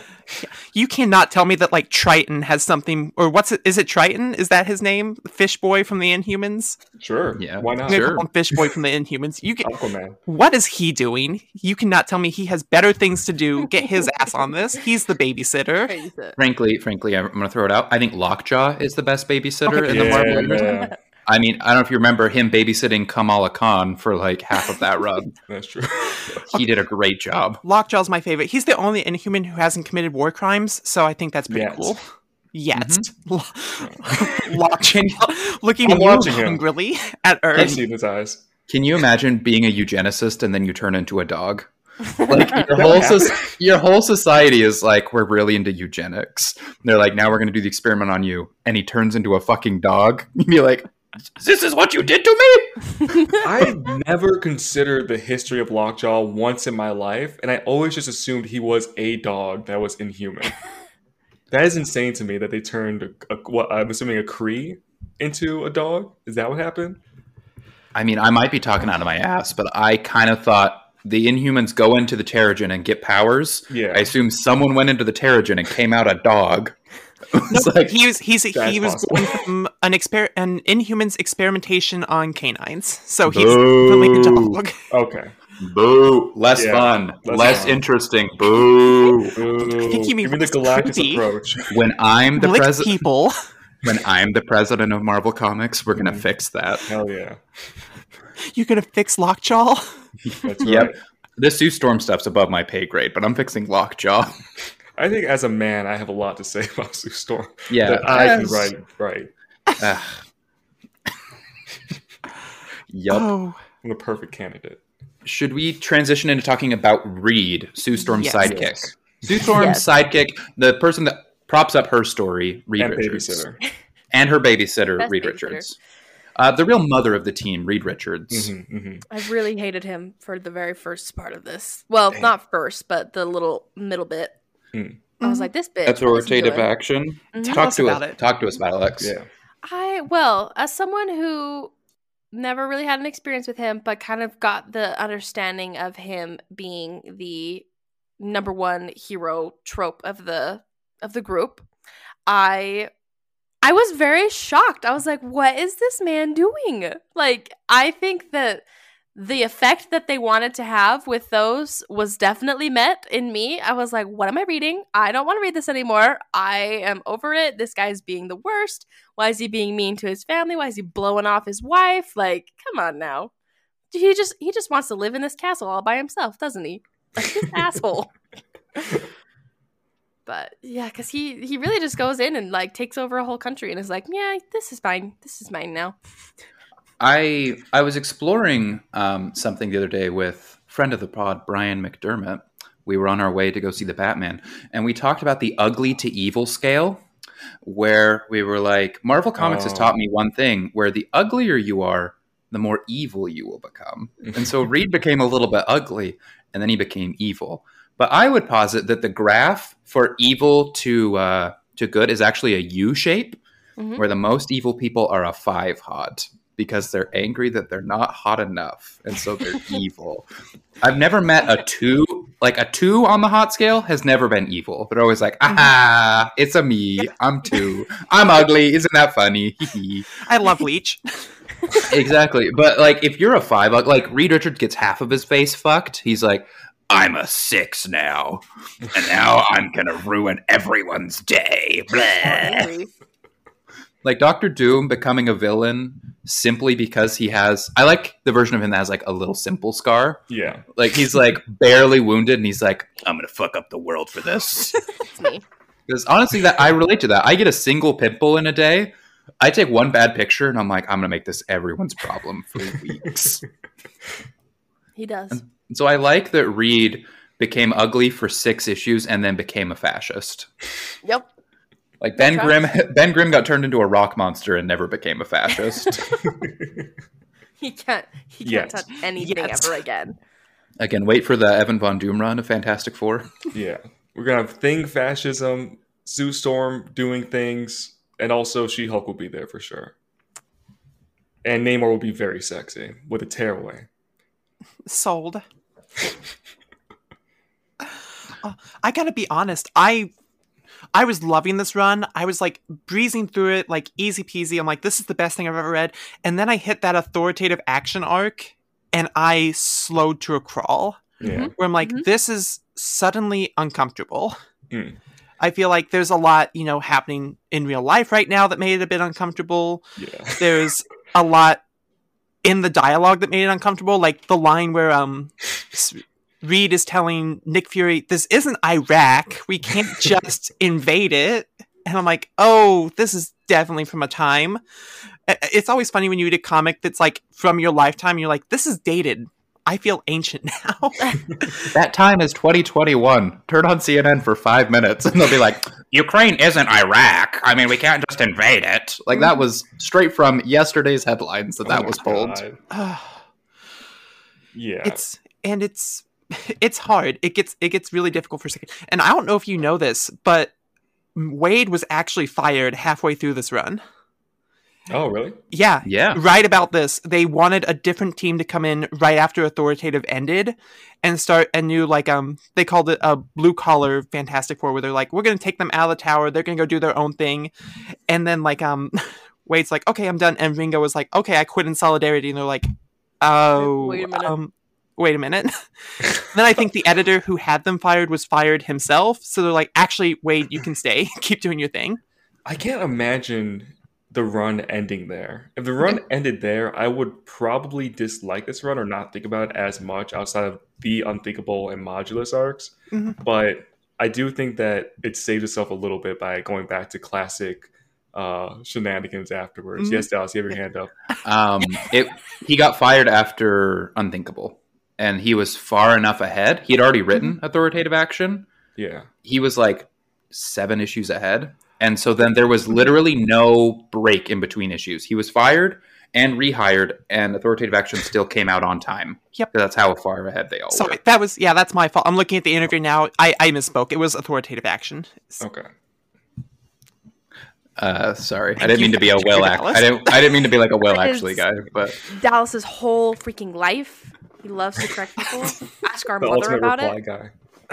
dallas listen to Um, what i mean not what i say My mom, my mom's nickname for me as a kid was actually because she said it was like one of my first words when I was like six years old. I just not No, first word when I was six. Uh, no, you had you had four years to yourself to torment that woman, I and did. then I she, came and saved everyone. she was like, "Yeah, you'd be there," and then just this toddler would be like, "Actually, mom," and then like. She's like, the worst part was you were usually right, but I was sick of raising a prick. and I was like, honestly, it's a mood, mom. That's a mood. I hate raising a prick too, and I'm raising me at this point. I I know one of Mark Waid's goals going into this run. He said he wanted to write the run that made Reed Richards people's favorite character. Do you feel like he was successful Wrong. in that? No. Dude, I hate I him think so much. he saved Reed a lot in comparison to other things that were happening. Like Civil War happened, I think, after this, right? Civil War was 2004 or something. So, uh, in comparison to like Civil War or I think even Millar's run or whatever the hell is happening in Ultimate Comics, um, he and everything that happened before with Reed, where he was just a total asshole. He definitely saved him in comparison to that, but so many people still hold this uh, uh, idea that Reed Richards is just a terrible person who only cares about himself and science, and that his family comes second. So I think in isolation, this run does do a good job of proving that wrong. If that's your idea of who Reed Richards is, uh, unless you stop at uh, authoritative, whatever it's called, that arc after Unthinkable, because then I do kind of think that it misses the mark. Um, so it's definitely hard to say. I can see someone coming out with either perspective from that, but for me, it's very hard to say that Reed doesn't love his family unconditionally, even after the first issue. If you read the fir- if you read the first issue, you have to come away with that thought about Reed, um, even regardless of what you might think after reading every other arc. So Yeah. I really think I was buying into Reed straight through Unthinkable. Like, one of my favorite things about that whole arc was the fact that to figure out magic, Reed had to basically debase himself and admit that he doesn't know everything. Yeah. I love that, like, like I'm gonna, I'm gonna be mean to myself, and that's how I unlock the fancy magic powers. I thought that was so cool. It's like, oh, now, now it makes sense why you couldn't think of this before. Yeah. But right after to go straight from that to authoritative action, that it just it sets back a lot of the goodwill, even though you understand by the end of the arc where he's going with it, it definitely is a bit of a harder one to get through. Yeah, especially since like like you were saying, Unthinkable. The whole thing about Unthinkable is him saying, "Oh, I have to like show a little bit of humility and realize that I don't know everything, and maybe not understanding everything is okay." Mhm. And then immediately the next arc, he's like, "I know everything. This is the only way to do this." So I feel like both of those arcs could have worked separately in different areas, but I don't think they worked, especially going one after the other. See, I think it's really interesting for him to like learn that lesson and then to feel like he gets fucked over by Doom anyway at the end. Like Doom getting the last laugh of Unthinkable, I feel like really sets Reed up for authoritative action. Mhm. So I actually really like the back to back. I like him learning, growing, and then Doom like getting a sucker punch and then Reed retracting all of that, being like, never fucking mind. Like, I got hurt. I like my family got hurt. Nope. That lesson is going to go bye bye. And we're going to do this old fashioned Reed Richards way. Yeah. And then it has to be his family that teaches him that lesson the second time. And like with Ben's death, I feel like he really has to be like, oh, I had to learn that lesson twice. And I, I like that. That that rang true for me. Uh, but that's just my personal opinion on that. That's fair too. Yeah, Ben's Ben's death was also a kick in the pants. That was a little uh, that was a little aggressive for no reason. Lex, what do you think of Ben Grimm? I love Ben. I I don't know. I feel like he I really feel like I I get him. I feel like he's written in a way that makes a lot of sense because you can tell from the get-go that he's a very very sweet, caring person on the inside. He always has been. That's the way he was raised. And I like to see I like how they still portray like the fact that sometimes his like what happened to him does get to him. And I like that. I feel like I like that he is one of those characters that's like, yeah, this sucks ass. Like I did not I got the short end of the stick on this one, but that's okay. Like I just get to hang out with my friends now. Like I don't know, like that's how I feel like his mentality is. And I don't blame him for his temper tantrum moments. Like I feel like it's kind of fair. Like I I would give him a pass on that when he's grouchy and angry. Um I love his commentary with Johnny. I love how they love to hate each other. Um some of my favorite moments of their relationship specifically was when Johnny was made the financial officer and Ben had to go to him for his allowance and Johnny would just like disappear out of the office. The one where he had like made like a scarecrow version of himself to put in his chair made me laugh so hard. And I was like, that's just great. Like he just it's just so funny. It's great. I really liked the reveal that Johnny had been the Yancey Street gang Mm-hmm. forever because like Lex that's something from the 1960s Ben Grimm has been getting pranked regularly from these mean kids from his neighborhood growing up and so the reveal that it's been Johnny the whole time like pranking him for 40 years at that point I was like this is brilliant I love this That was that was funny. Uh, that whole issue where Ben's just going to go put the hurt on some kids, and Johnny's like, "Oh no, oh no, oh no, I can't do that. I need to stop him." That was such such a great issue. My I think my favorite moments from this run are the like standalone issues. I think those are the ones that really get into the characters that really stand out, and every like I know we keep hitting the same note with Ben, but it's it's such a good note.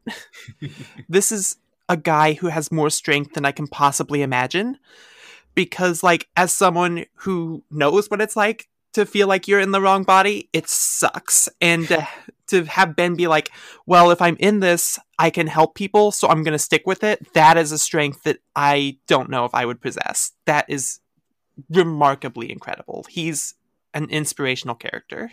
Oh yeah. I think he's one of the best fictional characters ever created. Mhm. Like larger than comics, larger than anything. I I think he is Jack Kirby's masterpiece. Um, Yeah. for the guy that inspired Star Wars. Like Jack, we have pop culture because of Jack Kirby, and I still think the most important thing he ever did was create Ben Grimm, Hmm. and Mhm. and because I think there's a visceral moment of like, I think most people have moments where you aren't necessarily happy with everything about yourself, and Ben Grimm is the example that like of radical self-acceptance of saying like there are things you might not like about yourself but like focus on the things you do like about yourself. Turn your weaknesses into strengths. Like turn to the people around you. And there's just something that is very lovable to me about like the rough around the edges heart of gold blue collar character. Mhm. and like that's that's ben grimm. I feel like i want to be like ben grimm when i grow up you know? Oh yeah. I just I yeah, love Ben him. is one of my favorite characters, like I said, in all of comics, if not my favorite character, hands down. Um, and it's just because he's the most relatable character I think I've ever encountered. Like people always go to Peter Parker as like the most relatable character, but I don't think he's as relatable as people actually think he is. Mhm. Um, so I think people see him as um, a meek type of nerd character, recluse. Um, and they always forget about like the hidden anger in Peter. So when they're trying to relate to him, I don't think they think about that aspect of him.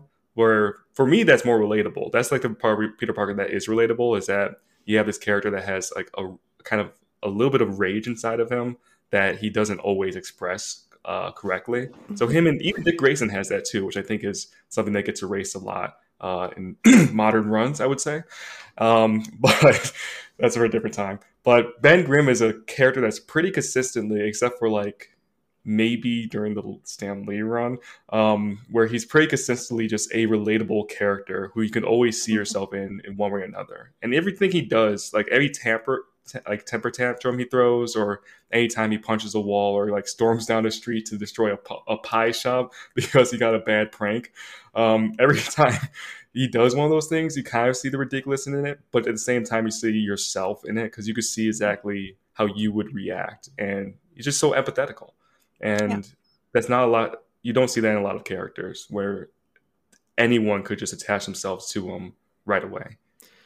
I'm I'm so glad you bring that up because I feel like a lot of people overlook that. Like it's harder for people to get into a character like the Thing because on a surface level, it doesn't feel like a character that's going to click. I see so many more people relating to saying something like, "Oh, I relate really well to Batman because he's just a guy," and I'm like, it's it's deeper than that. There's more to these characters than just just a guy, you know. And and Ben fits a lot of those niches for me. Everyone's had that moment where they're like, life sucks. Life's not fair. How do I make the best of this? And sorry for bringing up the Batman, but it's, you know, topical or whatever. Man, I just love that the Batman. Don't I- we all? Don't start. No. No. I No. loved the Batman. hmm Like I love, love, Yep. love. No spoilers, but it was very the Batman, and I very much enjoyed it. It, it was a movie. hmm Shit was deeply baddish. Oh man, Yeah. I would even say there was a few cats in that movie. There there were. Wink, wink. Riddle me, riddle me this, Anne and Lexi. Did you Mhm. like the Batman? Eh. It's, I will die I mean, on my hill. it's it's a Batman movie. What do you want? You know? You guys are It's- literally the worst. Um, Definitely. Unbelievable. incorrigible. That's why we can't have nice things.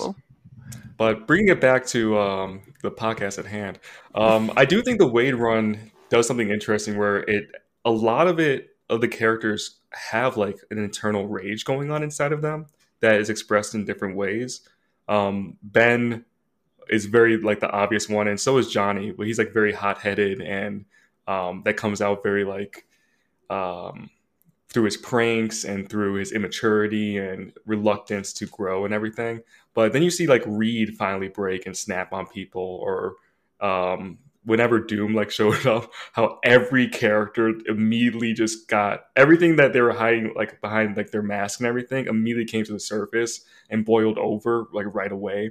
And for better or worse, Sue also like has a lot of emotional, angry or sad moments where she's freaking out because her kids are in danger, or she's screaming at Johnny because she doesn't understand his plan yet, um, or she's screaming at Reed because he doesn't understand his plan yet, or she's screaming at the thing because she doesn't understand his plan yet. So I think there's a lot of like internal rage here that Waid tried to tap into for better or worse. I don't think it always worked, especially with like Sue but I think it was something that was um, thematically resonant. I think Mark Waid's treatment of the thing, I don't think I would cite this as like one of the thing runs, you know, like I I love Jack Kirby's The Thing. I do think it's funny you bring up I think sometimes Stan Lee undermines the thing because the thing is so clearly Jack Kirby. I feel like sometimes I feel like sometimes it's a character of like a very angry little man. And I was like, are you throwing shade? Like, what's going on here? Because it's like, in the room. Have you seen the What If cover where it's like, what if the Marvel bullpen was the Fantastic Four? Because Kirby is the thing. yeah. Yeah. And so I think the thing in retrospect has become like a love letter to Jack Kirby a mm. little bit, where I feel like people write what they love about Jack and what they love about what he did to comics through the thing. Um, and so I think that's what made the thing's trip to heaven so meaningful. Mm. I like that for me. That was the high point of the run was their trip to the afterlife. Do we want to talk a little bit about about that? Yeah. Yeah. Um, just to start it off, I thought it was really cool that they used Jack Kirby to be uh, the face of God.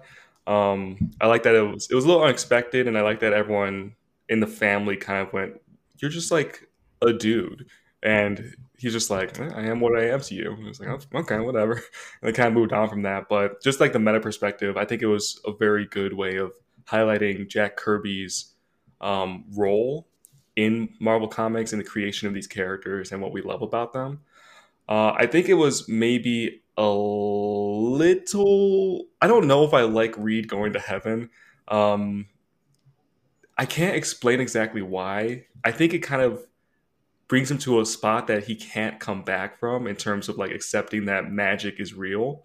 Um, because you can't go to heaven and shake hands with your creator and acknowledge it, that it is your creator and then go back the next run saying that magic is stupid and science rules uh, Doctor Strange rules and all that. So, and that's kind of what happened. Is like immediately after this run, everyone forgot that Reed Richards went to heaven or acknowledged that magic is something that he just doesn't understand. And then he's back to the same old, same old of, oh yeah, I can stand next to Thor, a literal god, and I shook hands with the creator, but yeah, that's all that bullshit. So, so while I, I do re- love it in the run, I just wish that it was more capitalized on later if that makes sense. I don't know if that's fair or not, but just how I feel about it. No, I think that's fair. What What did you think of it, Lex? I thought it was very interesting. I would say it wasn't uh, it wasn't my favorite as well. Like I understood it, it was nice, but I kind of agree. Like it was interesting to have them be there, if that makes sense. Hmm. Um. So yeah, I, I I agree with Evan. I I think everything he said, I I agree with. All right, fine. Uh, I will talk about. No, you have some to preach over there, Mister. I will talk about why I like it. First so, and foremost, in the Hebrew. mm-hmm, uh-huh, mm-hmm.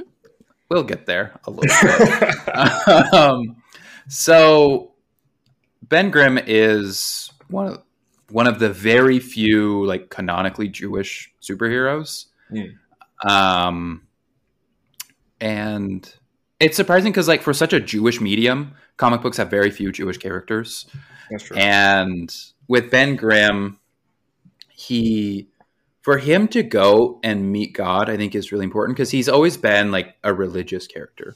I was a little upset that like Reed basically kept telling everybody else they were stupid for like trying to have a religious experience in heaven. Yeah. I was like, they're in heaven, Reed. Like let them sort out what heaven means to them in heaven. But like all was forgiven for me when the thing, who is the caricature of Jack Kirby, meets God, who is Jack Kirby. And there's like this subtext of and then God fixes Reed's face to like help him look better, and he doesn't fix the thing. And there's just like this powerful message of like the thing is already created in the image of God. Like there's nothing wrong with him. There's nothing that needs to be fixed. He he is worthwhile. He is created in the image of God. And my my nerd hat here. Um, everyone forgive me. Everyone can turn off their ears. I just want to say it because I loved it. But in in Hebrew, when God is creating man, right? The the root word for Adam, which just means mankind. By the way, everyone, in Hebrew, not a name, just just means man, not a proper name. But when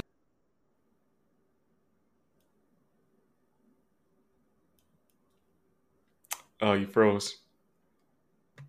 Oh no. Oh no, God smited him. I said you say too much. All the secrets are coming out. oh no.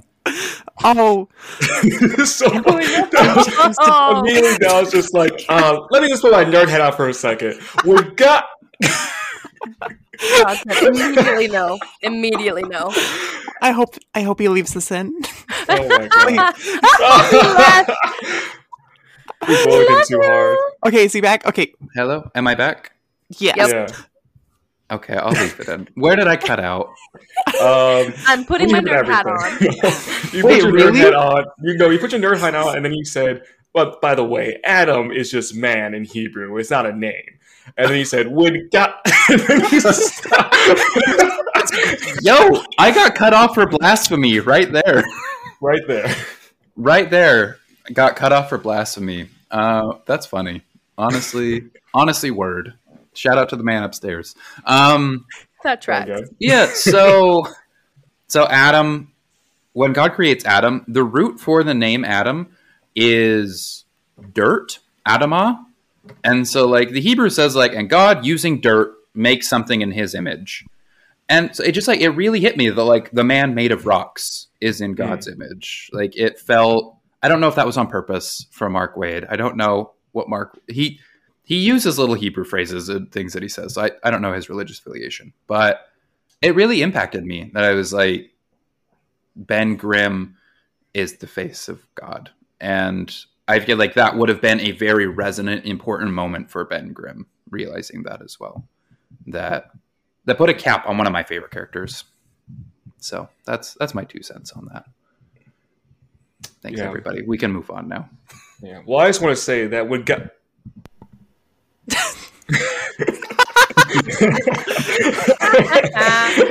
Okay, but no, thank you, Dallas. It's always it's always nice. You're so smart.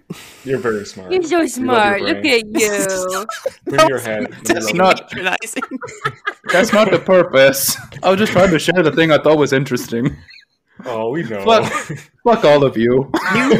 You've added more context for the next time I read the Thing con- comics, so I'm I'm I'm grateful. By the way, everyone should be reading the Thing mini right now. I'm an issue behind, but uh, Walter Mosley is doing amazing work. And It's incredible. uh, shoot, what's the other person's name? Uh-oh. Tom Reilly. Tom Reilly. Thank you. It's amazing what they're doing. The art is gorgeous and really like resonating, and the messaging behind it is just palpable. So go check it out. First issue is on Marvel Unlimited, so Yeah, there you go. or you can pay for it. You could pay for. It I think you're, you're paying for Marvel Unlimited. Uh, yeah, in a way, but you can also, you know, buy the trade, really show your support, or you know, you know, times are Yep. tough. I don't Marvel even pay Unlimited's for my, good. my Marvel Unlimited. Yeah, see, I just Even steal Alexis. Dallas's. Evan ready to praise Lexi, and then Lexi's like, "I just steal." I just use his password. we love theft around here. Mm-hmm. All right. That's all right. I paid for those one comic books. Do you remember that? Like, Yeah, when you paid like seventy dollars for Friday because you're an idiot. They said they said pay what you, they said pay what you want, and Alexis went thirty pages. That's probably seventy dollars worth. That's how disconnected she is from buying comic books, ladies and gentlemen. I paid like eight dollars. Idiot. I felt Big bad. idiot move. Big idiot move right there. She But said, "I haven't bought know- a single comic in my whole life. Better spend We're all the money." supporting indie comics. We should be very grateful of Yeah, this. Yeah. that's their money. They made that. It's three comics, Michael. How much could it cost? Seventy dollars? exactly. Go see a Star War. Uh, she is she is Lucille Bluth. Fun fact: Alexis is moments away from growing up to Lucille Bluth at any I don't know moment. who that is. I know that's what makes Oh, it funnier. You gotta watch Arrested Development. Uh, I don't care for Joe. That Oh, are you talking about? Oh, Carson watches that. Arrested Development. Carson watches Here's here's my hot take. Schitt's Creek is Arrested Development if it's nice. Arrested Development is Schitt's Creek if it was funny, and that's what I'm gonna Ooh. say. I'm just kidding. I love Schitt's Creek. I just I was the gonna truth say, right there. You're the David. You're the David to my Alexis. So shut up. Damn. You're not you're not wrong. Once All right, again, should we talk and I ab- sitting on a family I'm. I'm, I'm really coming popcorn. tackle This this is week. great. I'm still pouting from everyone making fun of me when I was trying to say something. So you can all talk about Johnny Storm. I'm still pouting. Out of you. We, Still pouting. You all can talk about Johnny Storm. I'm going to sit here in silence, frowning. I'll be short and sweet about Johnny Storm. I think this is a great run for him. He gets two arcs Mhm. at least during this run. Uh, they're the same arc, but he gets two of them. Um, and his character is great, and I love his relationship with the what's her name, Jean. I don't know how to pronounce it actually. It might be Jean or Jeanne from The Office. Um, oh, not The yeah. Office, but The Office. Um, and I wish that was developed a lot more than it was because she literally just like disappears during the disassembled arc Yeah. where she's just like, "I'll have to go pick up my mom at the airport, bye," and then is never seen from again. so I don't think she appears in Millar's run after Millar's run afterwards. So um, for all intents and purposes, she might be dead. so because there was a flood, so I don't know. They didn't mention it, but hopefully not. I would love to see her again. And hey, Marvel, if you give me Marvel Comics Fantastic Four to write, I promise you I'll bring her back alive and well and a supervillain. She just got stuck Oh. in traffic. All right, leave her alone. We got stuck in traffic. The flood came and pushed her right into the airport where she saw her mom, and they floated to Louisiana or something. And it's know where the actually it's actually the same flood from the Batman movie. Mhm. Um, oh, spoiler! What the hell? there you go. Unbelievable. Also, the same uh, flood from the Bible, and in the Bible, I'm so mad. Muting myself again. let me put my nerd hat on for a second. Apart from that, Johnny Storm is one of those characters for me that fits under my favorite new archetype that I'm simply going to call characters who would have bullied me in high school but used the correct pronouns. Hell yeah! And it's just You're so right. characters who I, by all accounts, should not like, but I just cannot get enough of. It's like, hmm. yeah, he's a womanizer, but I love him. So what are what are we gonna do about it? John, that's about where I stand with Johnny Storm. I love Johnny's conversation with Spider Man about he's like, okay, bottom line, everybody hates you. So how do you deal with that? And I'm like, yeah, that's right. That is right. You tell him, Johnny. We do hate you. How, how do you deal with being ugly? Please Yeah. tell me. I'm trying to humble myself. Oh yeah, I love he just stuff like that. Johnny just has the funniest crap that he gets into. It's like Mhm. when he's in the kiddie pool with no clothes. He just screams, "I have no pants!" I'm like, yeah, that that tracks too. It's great. For context, he didn't go into the kiddie's pool with no clothes No. on on purpose. Yeah, this is it was not criminal intent, really accidental. Uh, I do love Johnny. He's one of my favorite characters because the Fantastic Four are one of my favorite characters, and I do love his relationship with Spider-Man. Usually, I think it's very funny what they do in this arc where they aren't really best friends, um, but at the same time, I do wish this was written as if they were still best friends, and I thought it was Mhm. weird that that was a departure from that. Uh, but this was before uh, Brand New Day and One Day More and A Yeah. Day Less Than One and all those, right? Yeah. mhm. Okay, yeah. So they should still be best friends. So I was really confused about that. Mhm. Um, but you know, besides that, good run, good run. Yeah, I was gonna say, doesn't Johnny know that it's Peter Parker? Yeah. So why does why does he need to dress up as Spider Man to go to the park with him? Why can't he just go incognito as Peter? Yeah, that's what I was really confused about. And also, that he never says Peter's name at any point. So I don't think Waid realized that he knows Spider-Man like that. Yeah. Because I think they they were they knew each other's secrets since they fought either Sandman or the Wizard. I think was that their mm-hmm. first team up, and then they had a Christmas team up. So they were definitely friends and knew each other's identities by then. But I don't know. Maybe I I'm do super love- wrong. That's also very possible. I know, I know. I'm just staying silent still. Still pouting. Okay, okay. Well, That's. I do love that they got to their normal hang up spot and the government told them to piss off. You are on private property. Get off the damn Statue of Liberty. He's like, I'm Johnny Storm. Like, go! It Dallas, does feel please. like it does feel like the Bush era that way. Please. George W. Bush comes down. He's like, "I need you to get off the statue, please, please get off the statue." Dallas, please tell us Yeah. all about their um their first meeting, their friendship. No, okay. All right, with that, we'll jump Okay. into questions. So, first question, Dallas, what do you think about uh, Johnny Storm and uh, his relationship to Spider Man? mm, I think they are neat friends. I don't. I don't read them as gay. I don't know. I know a lot of people do, and they like that. It's just I it's wasn't never hit hinting for at me. that, but let's get into it. Let's get into it. For me, just to put it out there, my perspective is that they would make a terrible couple. So, in my head canon, they dated once. It was very bad and awkward, and Sandman attacked or something, and then they never dated again. And they've always had that uh, friendship tension of being like, we could have been something, but also it would never happen. It would never work out. So I always like reading into it as that. Um, but besides that, I think Johnny Storm and Namor would be a cute couple. I definitely get more bisexual vibes from Johnny than I do Peter. I don't know why, but I read Peter as like a pretty pretty hetero dude. That's fair. But I don't know. They always seem more like siblings to me than lovers. But Hmm. that's just me, honestly. Yeah. I, I wish I was there with Which, all if of you went to pornography.com, that wouldn't be an issue. exactly. now, this is a callback from a previous issue, so don't, I don't want anyone thinking that I support that kind of thing. A previous issue of the comics collective. Comic Collective, yeah. Not, not of Marvel Comics. Spider Man. yeah, so that famous issue where Spider Man's like pornography.com, siblings. This Then is definitely the Ultimate Comics universe. Quick That's actually- Is that- that happened in Ultimatum, actually. oh my god. Gosh. Jeph Loeb wrote that for fun. Oh, jeez.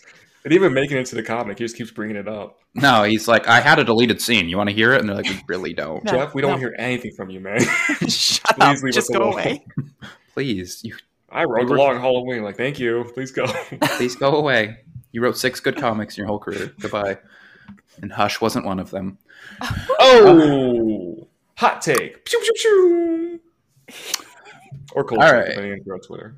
Yeah. Um. For it, sometimes Twitter's Batman takes. I'm like, y'all need to go outside and touch grass. Like, I'm just I'm tired of Twitter's Batman takes. I'm tired of Batman, to be honest. So it's I can't get enough Batman. I wish we had more Batman movies Mhm. and comics. No. Wow. you'll listen. You'll no. never hear me say anything positive about that rattier little freak ever. Just saying. A little. Oh. I'll make you eat those words.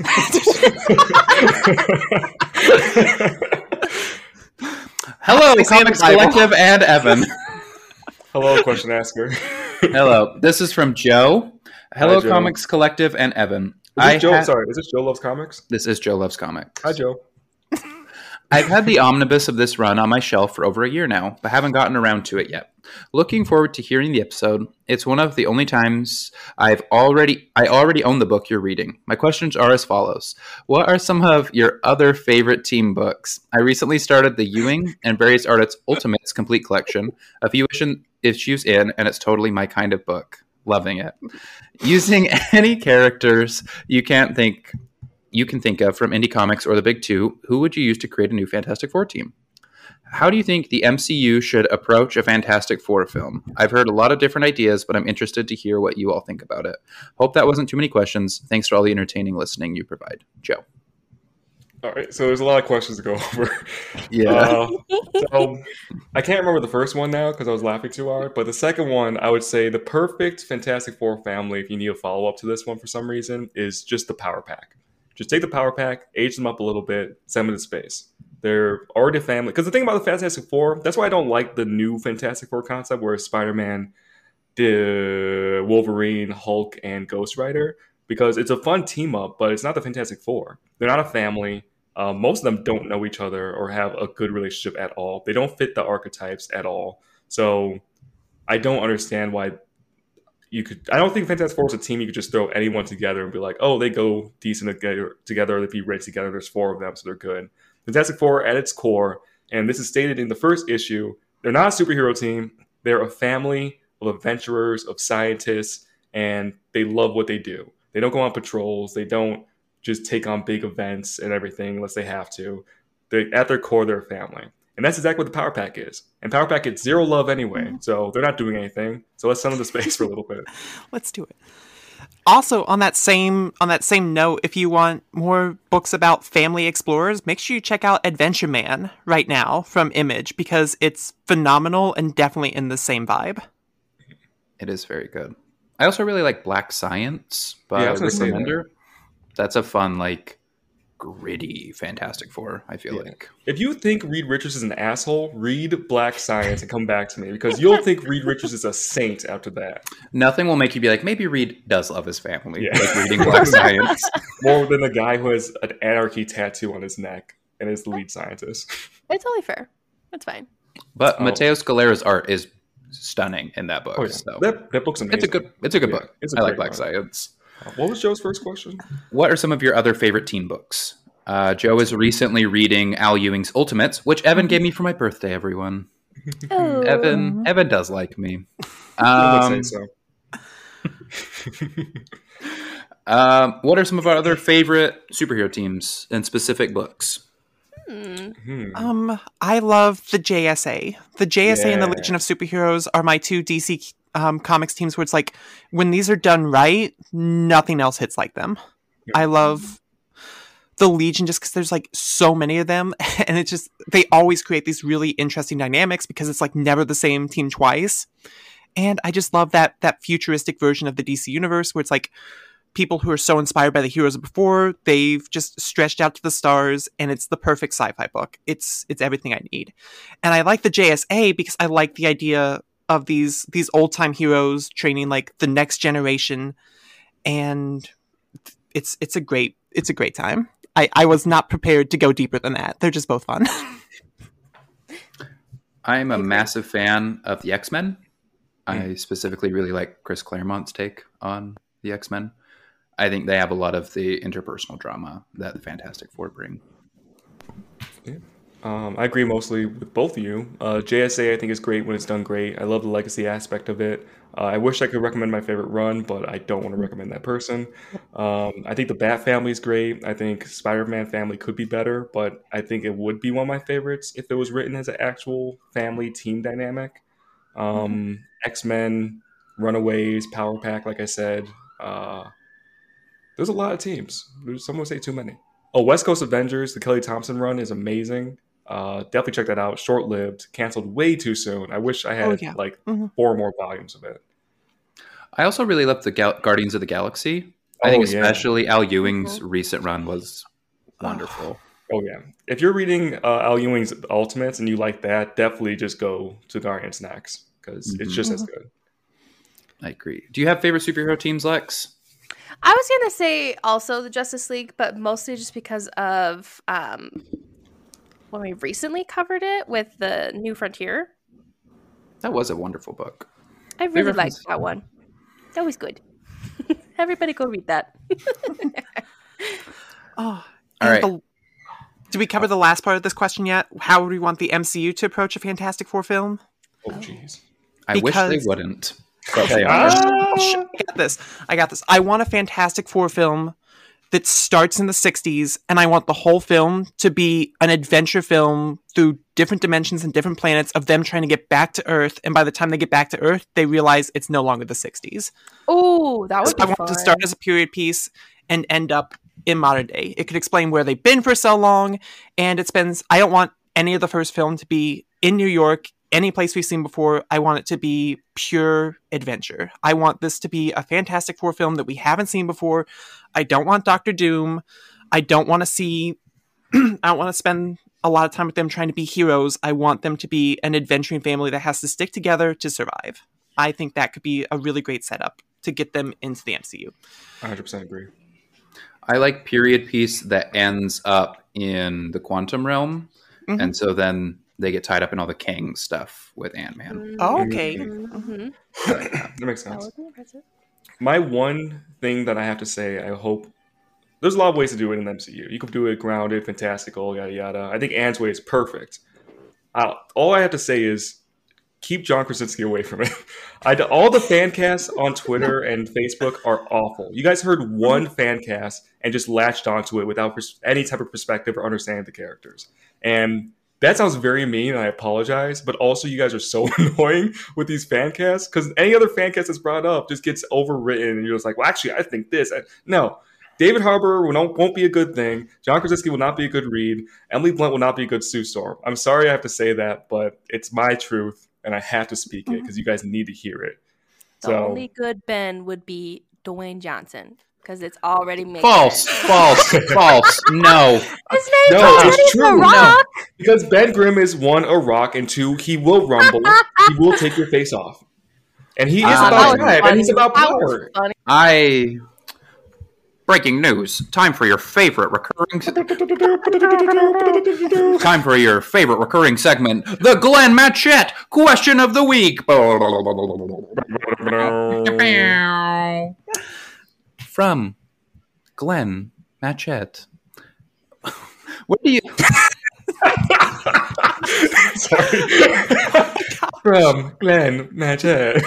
It is I, Robo Dallas. Um, where do you each stand on the Doom debate? No scars, only one minor, or one or fully face messed up. Question two. I love this run, but don't think it gets the praise it deserves. Which of the FF comics do you think the MCU would? With the Fantastic Four coming to the MCU, do you think? okay, I got farther than you did. All right, I know. What, I know what Glenn's trying to say. He's saying, which comic run do you think the MCU should be inspired by? Thank you. Ah, Ethan. there you go. I, Okay. my brain turned off halfway through that sentence. Both of you do the same thing. You're just reading it and stop. Just short circuits a little It's like bit. your like camera froze for a Things that second. matters. Um, I was like, I got this. froze it again. Um, and question three: um, Outside of John Byrne's outside of comics persona, what do you think of his Fantastic Four run? Hmm. So, number one, what do we think of Doom's face? How fucked is it? Fuck it up. Very Fucking- small. Very small. I can go. This is so much more funny.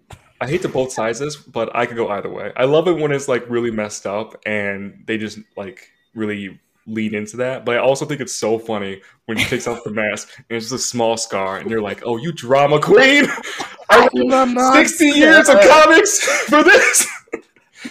I love that. I do. I like Doctor Doom when he's the Phantom of the Opera. That's my favorite rendition. When I watched the Phantom of the Opera for the first time, I went, "They made a rock opera about Doctor Doom. This is wonderful. it's wonderful." and you loved it. I did. I loved Phantom. Um, Yeah. what fant- Hooray. what type? Wow. Which Fantastic Four issues do you think they're going to pull from for the Fantastic Four movie? Hmm. I, Probably something stupid.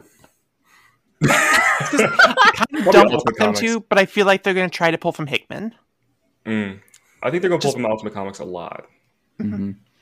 I don't want especially them for their to. origins. Unfortunately, Oh, I don't want the maker. I don't want him.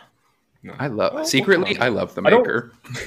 First of all, I would love the Maker, uh, but um, the Maker's like one of my favorite villains. I think he's amazing. Easily. But I don't think they're going to pull that aspect from the comics. I think they're going to pull their origins. In the origins, they're more grounded. I don't think they go to space. It's more like a gamma radiation type of deal. Explosion happens. There- I can't exactly remember what happens, but their origin makes them and uh, Mole Man, um, which I think is a really cool connection. So I would be okay with saying that and seeing Mole Man on the screen in a real way for once. Didn't they kind of already do that with the 2015 Fantastic Four? Wasn't that already kind of Ultimate Comics? kind of they definitely leaned into that too but for that they went to a different dimension which might have been the negative zone Mm. um which also could kind of work honestly best case scenario they just skip the origin we don't have to dwell on it we don't talk about it we just show already it all know. we all know it just have them walk into the baxter building like the opening should be kids going to the baxter building all excited and there's a huge museum history and an ai voice going Welcome to the Baxter Building. Here is the Fantastic Four. You know them from their maiden voyage into space, where radiation gave them their power. And that's all we need to know. Let's move on and get into the actual story. There you go. I agree. Cast Evan as the AI Baxter Building. Yes. Evan's my favorite Please. GLaDOS. Oh, wait, GLaDOS. He goes, uh, kink. or. Eat the cake. Anne says, doesn't Anne go kink, hey, Kink. yes, but it's besides the point. kink? Anne, what what's your favorite comic about? Kink. King, Not Batman. Kink. king. No Batman, damn it. Um, the I'm only be- gangster I don't like. All right, and um, what do we think of John Byrne's Fantastic Four? I have not read it. Have not read it. Uh, I read it. I don't have any types of feelings at it whatsoever because I don't remember. I read it like very early on in my comics career. I have decent memories of it, but it didn't linger with me. So, uh, She Hulk was in it though. I think so. Maybe I think I'll read it soonish. I need to finish the Jack Kirby run, and then I need to read the Hickman run, and then I'm going to read the Matt Fraction run. So it's going to be a while. That's like two years down the road that I'm reading the John Byrne run with the pace that I read these things. All right. Uh, I'm so sorry. I can't pronounce your name. B R Y L X O N. Brilkson writes in for the Fantastic Four. My first question is more often than not, people like to compare the Incredibles to the Fantastic Four. Even though family plays an important part of both stories, what do people often misunderstand about the Fantastic Four, especially in comparison to the Pixar film? And question two Do you think Doctor Doom has become a Joker esque figure in terms of people frequently using him in stories?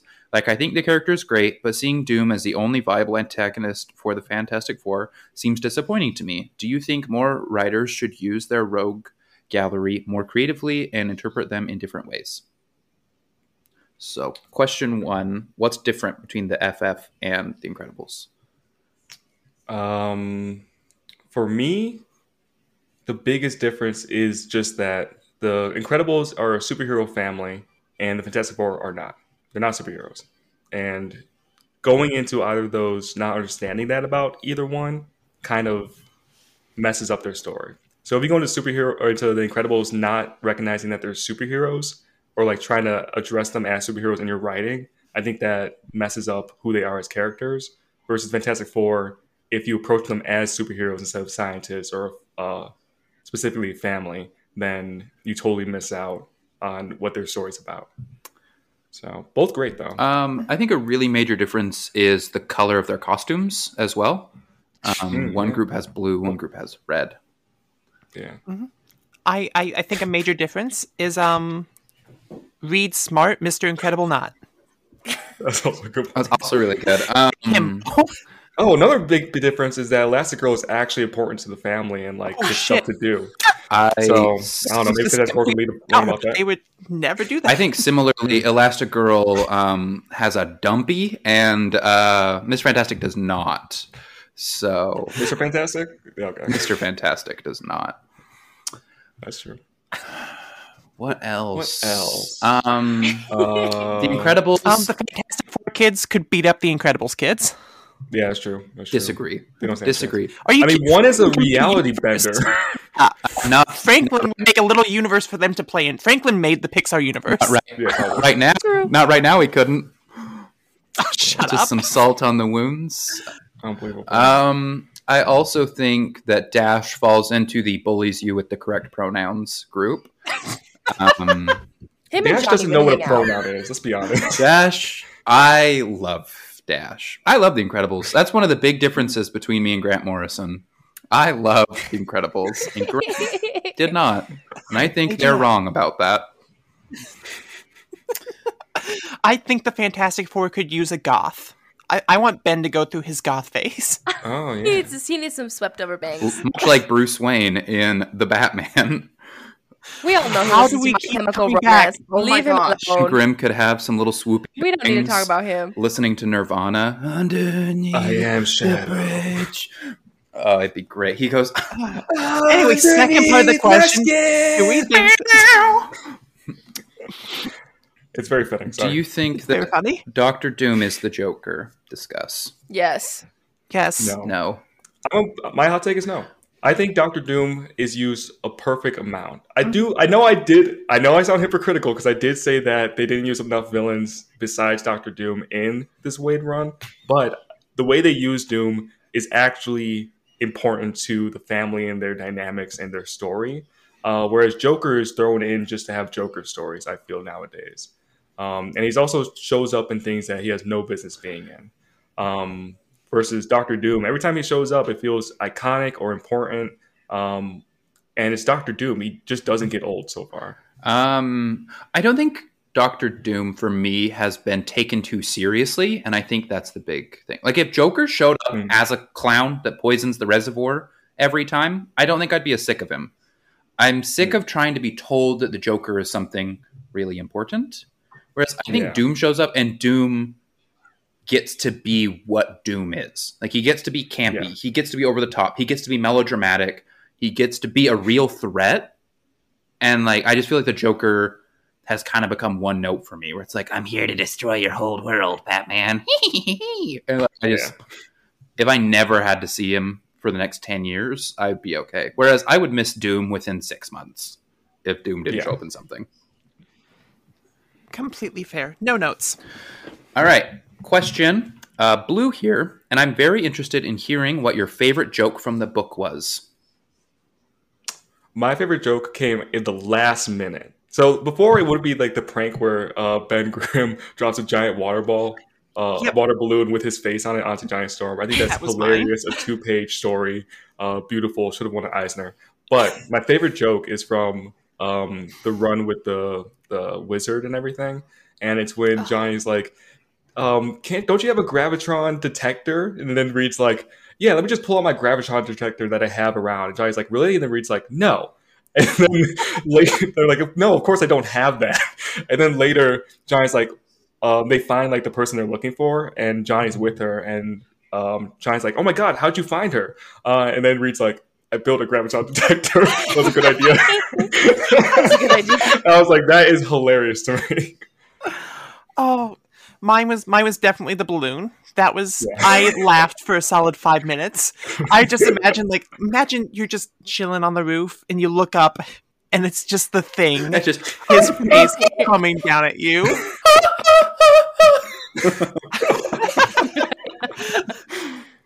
oh yeah, I good. have to say mine is the allowance. Him having to Oh, get that's good. money from Johnny. I agree with Alexis. I think that's my favorite as well. My other favorite one, sorry, is also when the side story where Sue uh, is using Namor to make Reed jealous. I think that's a Oh, funny that's a bit. good but one. then um, Reed uh, comes back at it by making himself look like Namor with the eyebrows and the pointy ears and everything. So it doesn't That was- translate well when I explain it like that. But you guys should read the book and you guys will understand. It's funny. It's all fun and games until Sue asks him to do that in the bedroom. Then it becomes very awkward. Yeah. Started as a joke, ends as marital counseling. Much like many jokes. Um, Ooh. Ooh. Just kidding. But our final question from Muller Overlord. Hello, Comics Collective. Hello, Muller Overlord. Um, as someone who has never really read a lot of Fantastic Four, having kept more to the book, the X books, and some Avengers, I am one of the many individuals who has been living for many years under the impression that Reed Richards was a terrible father and heartless scientist stereotype. After reading some of Waid's run, I have realized how misled I've been. My question is what and who do you think is the root cause of this misrepresentation of Mr. Fantastic, and why does it have such sticking power? Loving the podcast. Keep up the good work. Thank you. Thank you. Um, Thanks. as you know, one of the hosts of the podcast, we always appreciate your feedback and your love from uh, the questions. Um, but for me, easy answer is Civil War. Hard answer is Stan Lee. I know no one wants to hear it, but Stan Lee's writing of Reed Richards and Sue Storm kind of cemented Reed Richards as this type of character. And at the time, it was just the character writing, and it wasn't a big deal. But looking back at it, it has a hold on the character and the entire dynamic that shapes the characters. Because the characters are shaped by their family dynamic. Um, and and I think Lexi were definitely commenting on um, how Sue is treated as a mother figure and how that's very damaging to her at this point because she doesn't get to have the same arcs as everyone else. Uh, so this is something that has always been in the writings, and it was up to other writers to change that. John Byrne, to his credit, did start to change that um, by including Sue in more ways and changing how her powers work and her abilities. But at the end of the day, it is in the bones until basically the Waid run is the one that really kind of really, really shook it. Before that, it was kind of more of subtext that he did actually love his family, but it never was so explicitly stated as it was in this run, in my opinion. Um, so, you know, shout out to Stan Lee for creating, help creating uh, the Fantastic Four, but also uh, it was his fault at the end of the day. Mhm.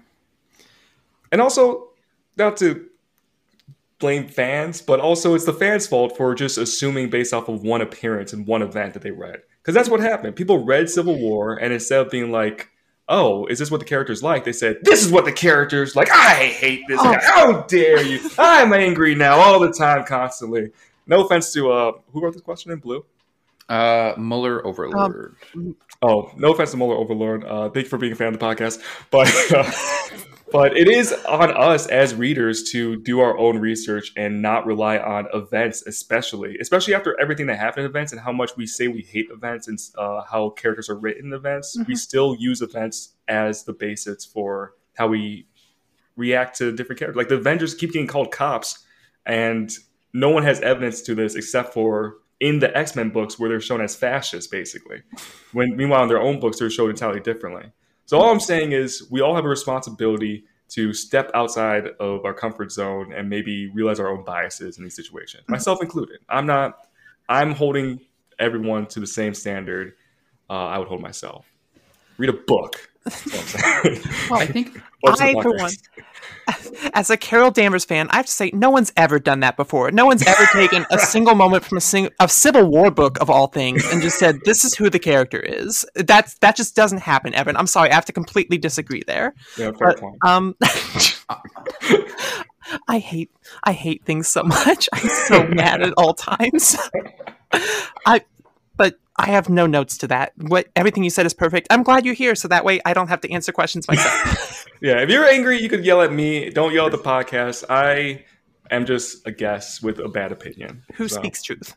Who speaks the truth and is always right. I think there's a mm-hmm. really big difference though, where I think it's really damaging when people view Reed as not liking his family, and I think it's very funny when people say the Avengers are cops. So Yeah. I think there's a core difference between the two issues. Is I like one of those, and it makes me laugh. so that should be Totally taken into account.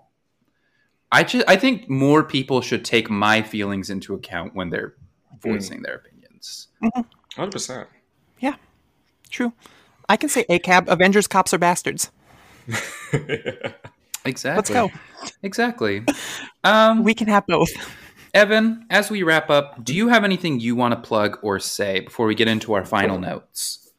Yeah, first and foremost, I want to plug myself. Um, you can always follow me at Evan Reads Comics on the twitter.com hemisphere. You can always listen to uh, a podcast that me and Dallas host together called uh, What's Next, comic book podcast. Um, and you can follow that at What's Next Comics. Um, I also implore that you read uh, the Thing miniseries that's going on right now. It's fantastic. And we are always saying that we want different voices in this medium, we want different perspectives. And this is a truly unique perspective and a beautiful story. And the other comic I want to plug, uh, which I apologize in advance, everyone should be reading Victor LaValle's uh, Sabretooth run that's happening right now. I know we all don't love Sabretooth, except for me, but it is a fantastic run so far. Only one issue in, and it's already like better than all the other X Men books i am reading right now. Shots fired. Um, so, you know, definitely check that out. And uh, yeah, I think that's it. I like how you plug comics when we ask you what to plug. Like your love for this medium just oozes out of you, and I It's I true. like it a lot. I don't know anyone I else. love this does that. medium, and I want everyone else to love it. It shows. You're great That's big brain, big Big heart too. So Oh, and you're so bigger kind. butt. Oh, that's very true. I wish this was a visual medium so everyone could see how fat my big ass. Big old dumpy. Happy Ass It's- Wednesday last week. folks. Happy ass. No. Oh my god, I was so offended. I was like, oh, it's ass Wednesdays. Wednesday. Can't wait for everybody to, you know, put dirt on my forehead and tell me how big my ass is. Not a single person, not a single person, told me my ass was fat until I said something. They- They put dirt on my head all day. There are people throwing dirt at me for some reason, but no ass. They just draw two little round butt cheeks on your forehead with the ash. I wish. I wish I had ass on my forehead. I mean, that's, that's my plans for the afternoon. But We are Um, very Ayo. respectful of everyone's religions. yeah, I, was, except the Catholics. Um, I could be Christian for all you guys know. Quiet. oh my gosh. I think religion is overrated and stupid, and I don't think anyone should care about it. Yeah. By the way, Yeah. what, when's, when's our Bible study this week? Uh, Monday, as always. Um, oh, okay, awesome, ah, sweet, Yeah. cool. I'll see you there. Uh, yeah. Yeah. Did y'all know that Adam in Hebrew is actually man? And dirt. Oh, fun and dirt. Did you also know that Eve means life? So they're literally Dirt Boy and Life Girl because one's made from the dirt and one brings life to the planet. oh, just like the movie. Just Wow. yep. There you go. Yeah. Ju- All right. I, when are they going to give us the Bible movie? The adaptation we've all been waiting for. Hail Almighty. The I'll Bible publish that. cinematic universe. We did. It came out. It came out last week. It's called the Batman. Oh my lord. Oh Just wrap. Dirt I'm sick of Man. it. I'm so sick of it. All right, and if you like our show and want to hear more from us throughout the week, um, go ahead and follow our personal Twitter accounts um, at Dallas Comics, at Ann Comics, and at Lexi Lou underscore Comics. And if you want to follow our podcast, please go to at CMX Collective. Nice. If you enjoyed the show and want to show your support, please go to Apple Podcasts, Spotify, or wherever you're listening and give us a five star review. And if you write an actual review, we'll read it off on the show. Uh, also, whoever didn't give us the five star on Spotify, so we're 4.9 stars now, I'm under your bed. I'm.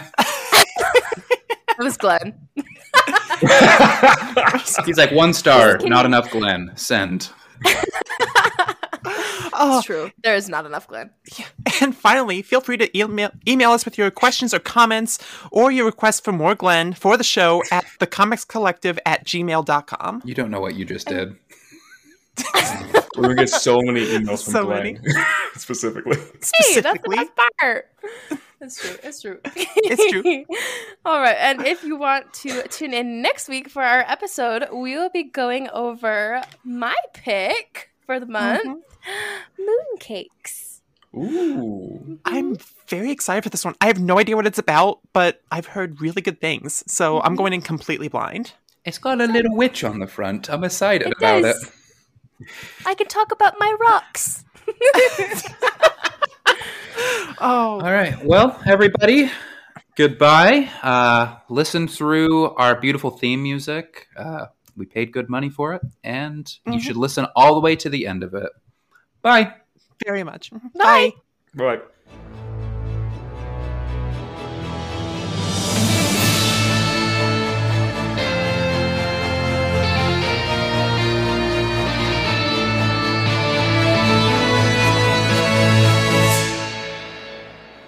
Okay. Are they gone? Are they okay? I, I Evan, so. Dallas are gone. I think so. Okay. Um, Lexi. Um, the Batman.